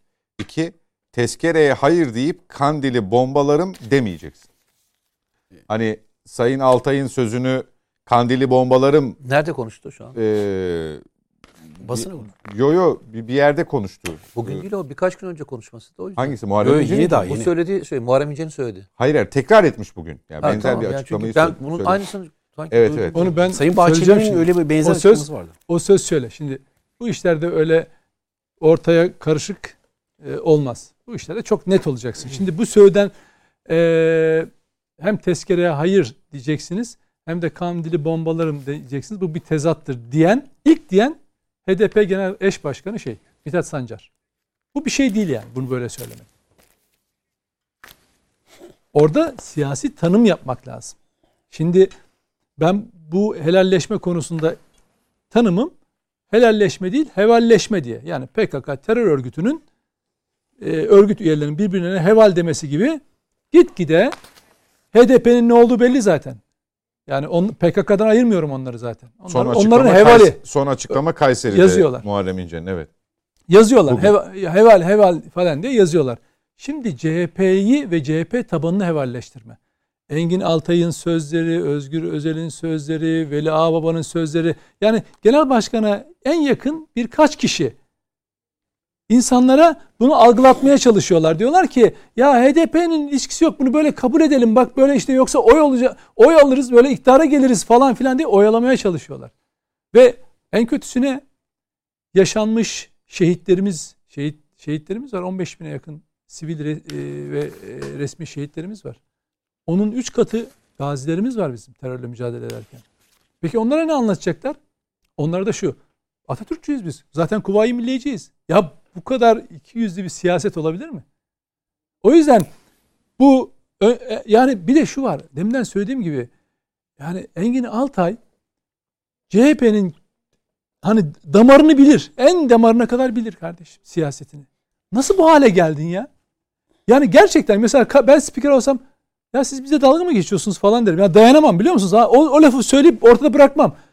Engin Bey ha, gerçekten ciddi misiniz? Yani HDP ile PKK'nın siyasi ilişkisi olmadığını mı düşünüyorsunuz falan diye.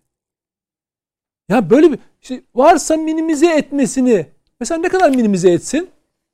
Mesela onu sorardım en azından nezaket olarak. Ne kadar minimize etsin mesela? 5 birim 6 birim. Hemen nedir o benim şey yapmak? Adamlar diyor ki zaten bizim diyor şey ilişkimiz yok diyor yani. Selahattin Demirtaş diyor ki bizim PKK ile ilişkimiz yok diyor. Terör örgütü demiyor ama PKK ile ilişkimiz yok diyor. O kadarını söylüyorlar. Peki tamam sen aptal rolü oynayabilirsin de milleti de mi aptal zannediyorsun be adam? Sen koskoca CHP'sin ya. Bu bir şey değil. Arkadaşlar bak üzü- üzüntümden bunu gerçekten böyle olmaması için söylüyorum zaten. Cumhuriyet Halk Partisi FETÖ'cülerin işgali altında. Bakın FETÖ'cülerin işgali altında. Ke- Kemal Kılıçdaroğlu inanılmaz bir siyasi savrulma içinde ve sonu nereden çıkacağını kestiremiyorum artık. Çünkü ben yerel seçimlerden beri bakın yerel seçimlerden beri İmamoğlu'nun seçim süreciyle PKK'ların Cumhuriyet Halk Partisi'nin adını ağzına almasından duyduğum rahatsızlığı defalarca söylemişim. 2010'da 2020'de attığım tweetler ortada. Sizi alıştıracaklar. Demirtaş'ı alıştıracaklar. Hani önce kitabını sattılar kütüphanelerinde, sonra tiyatrosuna gittiler. Alıştıracaklar. Zamanı geldiğinde utanacaksınız ama ge işten geçmiş olacak diye tweet atmıştım. iki yıl önce. Yavaş yavaş alıştırdılar. Bugün CHP'liler Demir, Demirtaş'ı savunur hale geliyor. Ya neredeyse HDP'liler savunamaz hale geliyor. Bırak onu Kandil'den Demirtaş'ı savun, savunmayın artık. Çok fazla popüler oldu diye bir talimat gelsin. Ağızlarını açamazlar biliyor musunuz? Ağızlarını açamazlar. Şu anda bir siyasi figür olarak CHP yüksek tutmaya çalışıyor. Ama onun ipini Kandil çeker. Devlet değil yani. Bak devlet devletin önünde yasa önünde şey verir. Ama bugün CHP'lere onu savundurur hale geliyorlar ya. Hevalleştiriyorlar kardeşim sizi. Hele, hevalleştiriyorlar. Helalleşme adı altında hevalleşiyorsunuz. Farkında bile değilsiniz. Size inanılmaz insanları yani Engin Altay'dan duyulacak sözler mi bunlardı ya? Her türlü siyasi argümanı söyleyebilirsin. Siyasi muhalefeti yapabilirsin. İşte istediğin kadar sert konuşabilirsin. Hatta Erdoğan diktatör de faşist de ne dersen de. Ama bir olguyu nasıl yok dersin ya? PKK ile HDP arasında ilişki. Selahattin Demirtaş'ın kendi sözü var. Bu diyor Öcalan'ın 20 yıllık şeydi projesiydi diyor ya. Adam onun başına gelmiş. Şimdi bu yok diyerek kimi kandırıyorsun? Spikeri mi? Karşındaki oturan spikeri mi? İzleyenleri mi? Seçmenlerini mi? Ya acınacak hale geliyorsunuz. Artık yapmayın ya. Yapmayın. Nasıl olsa HDP'liler size oy verecekler kardeşim. Verecekler. Teşkilatlarında, parti teşkilatlarında HDP'den kaymalar da var. Üye olmalar da var. Zaten teşkilatları da ele geçiriyorlar yavaş yavaş. Belli illerde. Bakın Kılıçdaroğlu'nun bir çı- çıkışlarından bir tanesi de FETÖ'cülerle ilgili yaptığı açıklama. FETÖ'cü derken KHK'lılarla ilgili. Ne diyordu? KHK'ları iade edeceğiz. Bak ne oldu geçen hafta? Tam bu helalleşmenin üzerine. Askeri öğrenci. As- Hocam ya bak CHP Genel Merkez'de aileleri. Ol- bak olacak şey değil. Ergenekon balyoz kumpaslarında mağdur olmuş aileleri toplayıp orada öyle bir fotoğrafı bile yoktur o ailelerin. Ama FETÖ'cü askeri öğrencilerin ki %99.5'tir son yıla kadar e, kayıt oranı Doğru. FETÖ'cülerin onları orada ağırlıyor. Ne yapmış bunlar? Soru çalmışlar, şeye girmişler. Askeri okula. Sınavı yazılı sınavı öyle geçmiş, mülakatı şifreli şifreli geçmiş. Öyle ki bak bunların hepsinin kayıtları var. Bende de var. Hepsini ya, sırasıyla yazacağım. Sınava giren mesela 20 bin kişi başvurmuş. 15 bini FETÖ'cü. Bak başvur nereden biliyoruz? Başvurularındaki verilen numaralardaki şifrelerden. Kazananların tamamına yakın FETÖ'cü. Kayıt yaptıranların %99,5'u FETÖ'cü. Yani yedekleri bile FETÖ'cü. Yani askeri okula 250 mesela bir askeri okula bir yıl için söylüyorum. Mesela Deniz Harp Okulu diyelim. Deniz Assubay Okulu'na 251 kişi girmiş. Tamam, 250 kişi girmiş. Dışarıda kalan yedeklerin tamamı FETÖ'cü. Sınavı sınavı yazılı sınavı geçemeyenler de FETÖ'cü kardeşim. Bir, geri kalan bir, bir kısım var. Onlar hiç vatan evlatları. Onlar zaten elenmişler. Yedeği bile bir FETÖ'cü. Ve FETÖ öyle kalabalıklaşmış ki artık öyle sayısı artmış ki mülakatlarda şifrelemeye gitmek zorunda kalıyor. Çünkü isim isim söyleyerek torpil yapılamıyor. Kendi aralarında torpili aşmak için şifreleme yöntemi yapıyorlar. Diyor ki şifre şey aday numarasının 2 ve 3. numarası 9 10 11 olanlar bu yıl girecekler diyor. Seneye bilmem kaç olanlar ya da şu okula şu şu şifreli olanlar girecekler. Şimdi sen 16 bin öğrenciden bahsediyorlar. Bak 16 bin öğrenciden şu ana kadar devlet 6 binini bunların şimdi şöyle zannetmesinler. Ya askeri askeri öğrenciden darbeci olur mu? Olanlar da var. 61'i ağırlaştırmış müebbet oldu. Aldı. Ben yazdım bugün gazetemde. Tek tek yazdım. Adam öldüren, adam yaralayan 15 Temmuz gecesi. Suç işleyenler. Darbeci, FETÖ'cü olup darbeci, darbede kastı görülmeyenler de beraat edenler de vardı. Buna rağmen ankesörlü hatlarla imamlarıyla görüşüyorlar. Bakın 6000'e yakın e, gözaltı işlemi olmuş. Tamam mı? Toparlayalım Nedim bak, Şener. 6000'e yakın gözaltı işlemi olmuş. Bunun 4000 5 4000 civarında itirafçısı var ya. Yüzde 58. Yüzde 60'ı askeri öğrencilerin ben bu örgütle ilişkiliyim diye. Çünkü niye? Sağlam delillerle, itiraflarla ortaya konmuş her şey. Şimdi sen bunları alıyorsun. CHP Genel Merkezi'nde ne var abi? Arkanda Kılıçdaroğlu'nun fotoğrafı var. Bir de Atatürk'ün Atatürk. fotoğrafı var. Hadi Kılıçdaroğlu'nun fotoğrafı yakışır onlara. Atatürk'ün fotoğrafının ne işi var? Neden söylüyorum bunu? Atatürk'ü bu FETÖ'cüler ışık evlerinde Deccal diye anlatıyorlar. Fethullah Gülen'in doğum tarihi 27 Nisan 1941. Kendisini Mehdi olarak göstermek için doğum tarihini 11, 11 Kasım, Kasım 1938 olarak düzeltti. 10 Kasım'da Atatürk öldü, 11 Kasım'da Fethullah Gülen doğdu. Çünkü o Deccal öldü, Mehdi geldi mesajını örgütüne kabul ettirmek için. Öyle bilirler zaten. Ya bu adamı, bu örgütün elemanlarını sen CHP Genel Merkezi'ne sokuyorsun ya. 2012-13'ten beri ya bu kaset kumpasından sonra FETÖ'cünün Amerika'daki en siyasi e, imamı Faruk Taban'ı Kılıçdaroğlu ile görüştü. Amerika'ya götürdüler. Avrupa'ya götürdüler bunları. Bunun neresi Atatürkçülükle anlaşılır ya bunun? Bunun neresi Atatürk'le Kuvayi Milliye ile anlaşılır kardeşim? Bir, yani bir koskoca cumhuriyet bana çok kızıyorlar. Bana çok acayip kızıyorlar. Niye? Hakikati söylediğim için. Çünkü ben zamanında da AKP onlarla işbirliği yaparken hakikati söylemiştim. O zaman birileri de Ergenekoncu diyordu. Şimdi de başka bir şey söylüyor. Ama ben hakikati söylemekten hiç vazgeçmiyorum. Şimdi şu kabul edilebilir mi? AKP bunlarla mücadeleye başlamış 2013'ten itibaren. Pat diye onların yanına nasıl geçersin ya? Gidip kanallarını, gazetelerini, adamlarını gönderirsin. Ayaklarını, kafalarını kırdırdınız ya. O yetmedi. Şimdi de darbe olmuş. 15 Temmuz'a kontrollü darbe demişsin. Şimdi de FETÖ'cüleri devlete sokmaya çalışıyor. Bak FETÖ'cü olduğu bildiği halde devlete sokuyorsun. Bak Kılıçdaroğlu'nun cesareti varsa Süre devlet adına konuşmasın. Devletin sahibi millet. Kendisi genel başkan olduğu CHP'ye Fatih Gürsun isimli FETÖ'cüyü tekrar danışman alsın. Çünkü Fatih Gürsun FETÖ'cü, baylokçu, ee, şey, ee, akademisyen, KHK ile de ihraç. Cesareti varsa, hani öyle bir haftada alacağım bilmem ne, devletin şeyine gelmek, ben ben razı değilim. Ben onlarla helalleşmiyorum, ben FETÖ'cülerle helalleşmiyorum.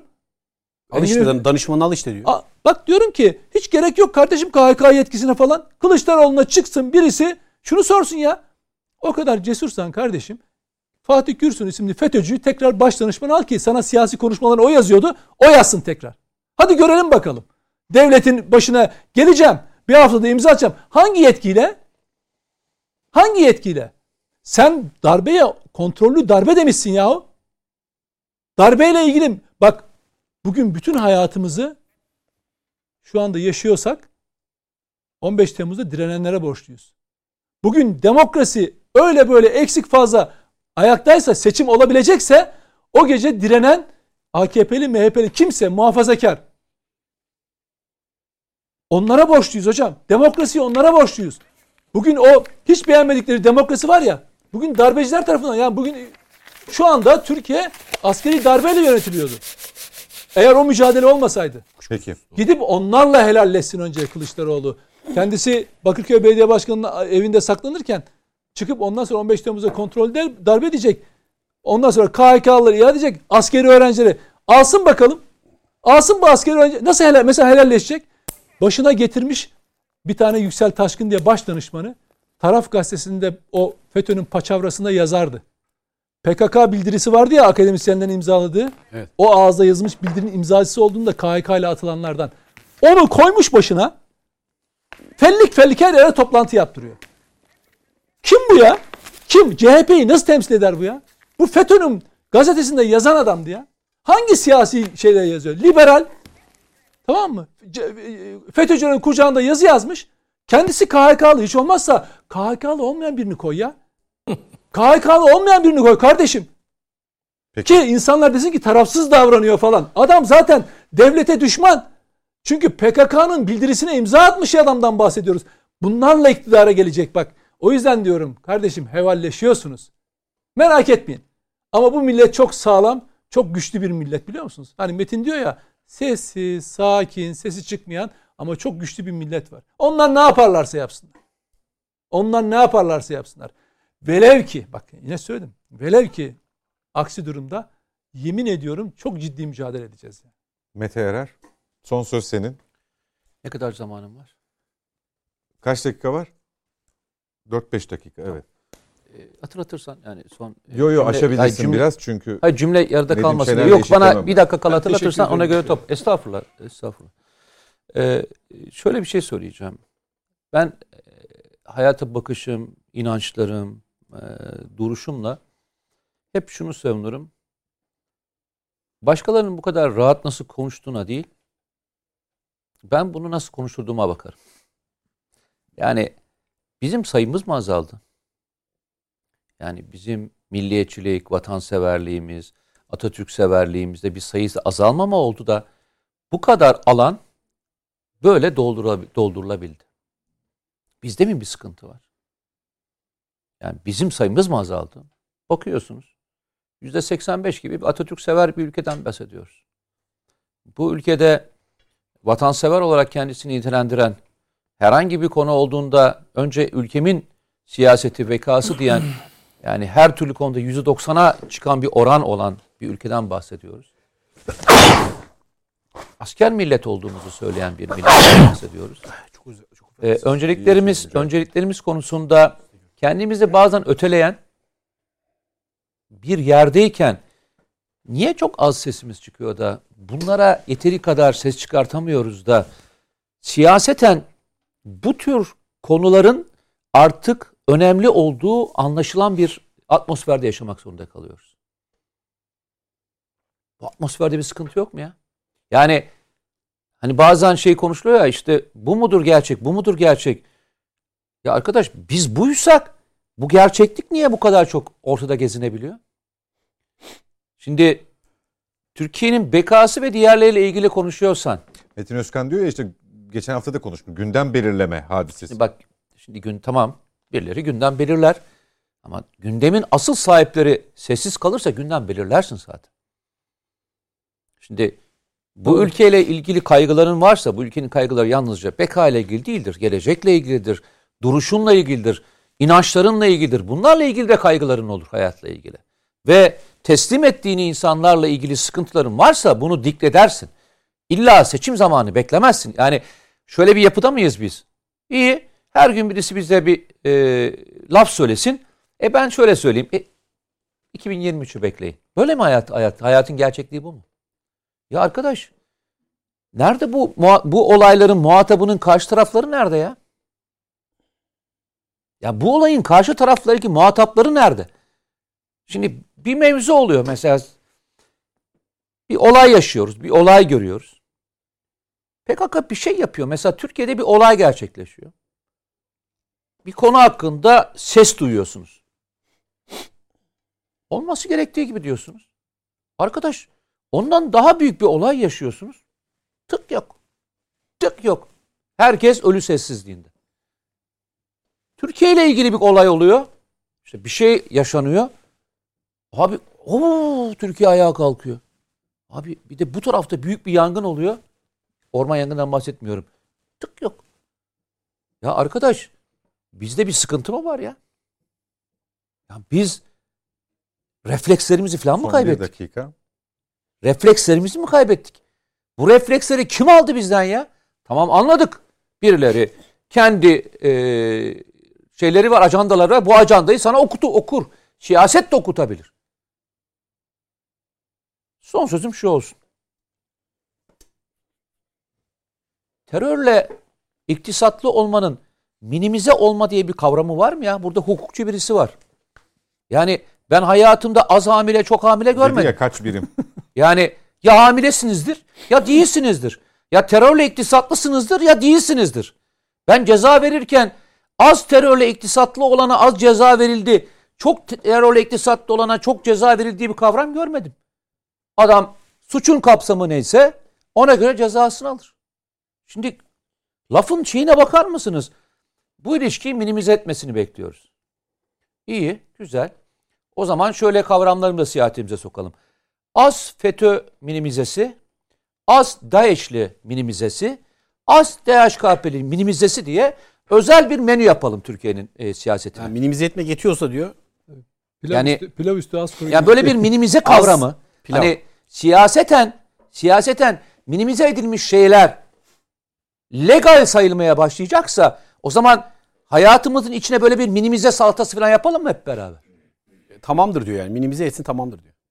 Ya hayır bir siyasetçinin ve geçmişten gelen bir siyasetçinin minimize edilmesi edilmesi gerekiyor lafını söyler mi? Ya kesersiniz ya kesmezsiniz kardeşim. Azı çoğu var mı ya terörün? Terörle iktisatlı olmanın azı çoğu var mı? Ya ben gerçekten bazen ya şöyle kalıyorum ya. Ben mesela bazı kelimeler diyorum. Duruyorum ya. Ya diyorum herhalde söylememişlerdir falan diye söylüyorum. Yazılana inanmıyorum. Bir de dinliyorum. Ya diyorum hani çünkü bugünlerde çok fazla manipülasyon var ya. Düşmeyeyim diyorum ya. Ya abi minimize ya. Vay be. Teşekkür ediyorum efendim. Ee, Nedim Şener, Mete Yarar, Mücahit Birinci ve Ankara'da Metin Özkan bu akşam Net Bakış'ın konuğuydu. Bütün konuklarıma teşekkür, ediyorum. Önümüzdeki hafta aynı stüdyoda ölmez sağ kalırsak inşallah. İnşallah. Yeniden birlikte olmayı umuyoruz. Hoşçakalınız efendim.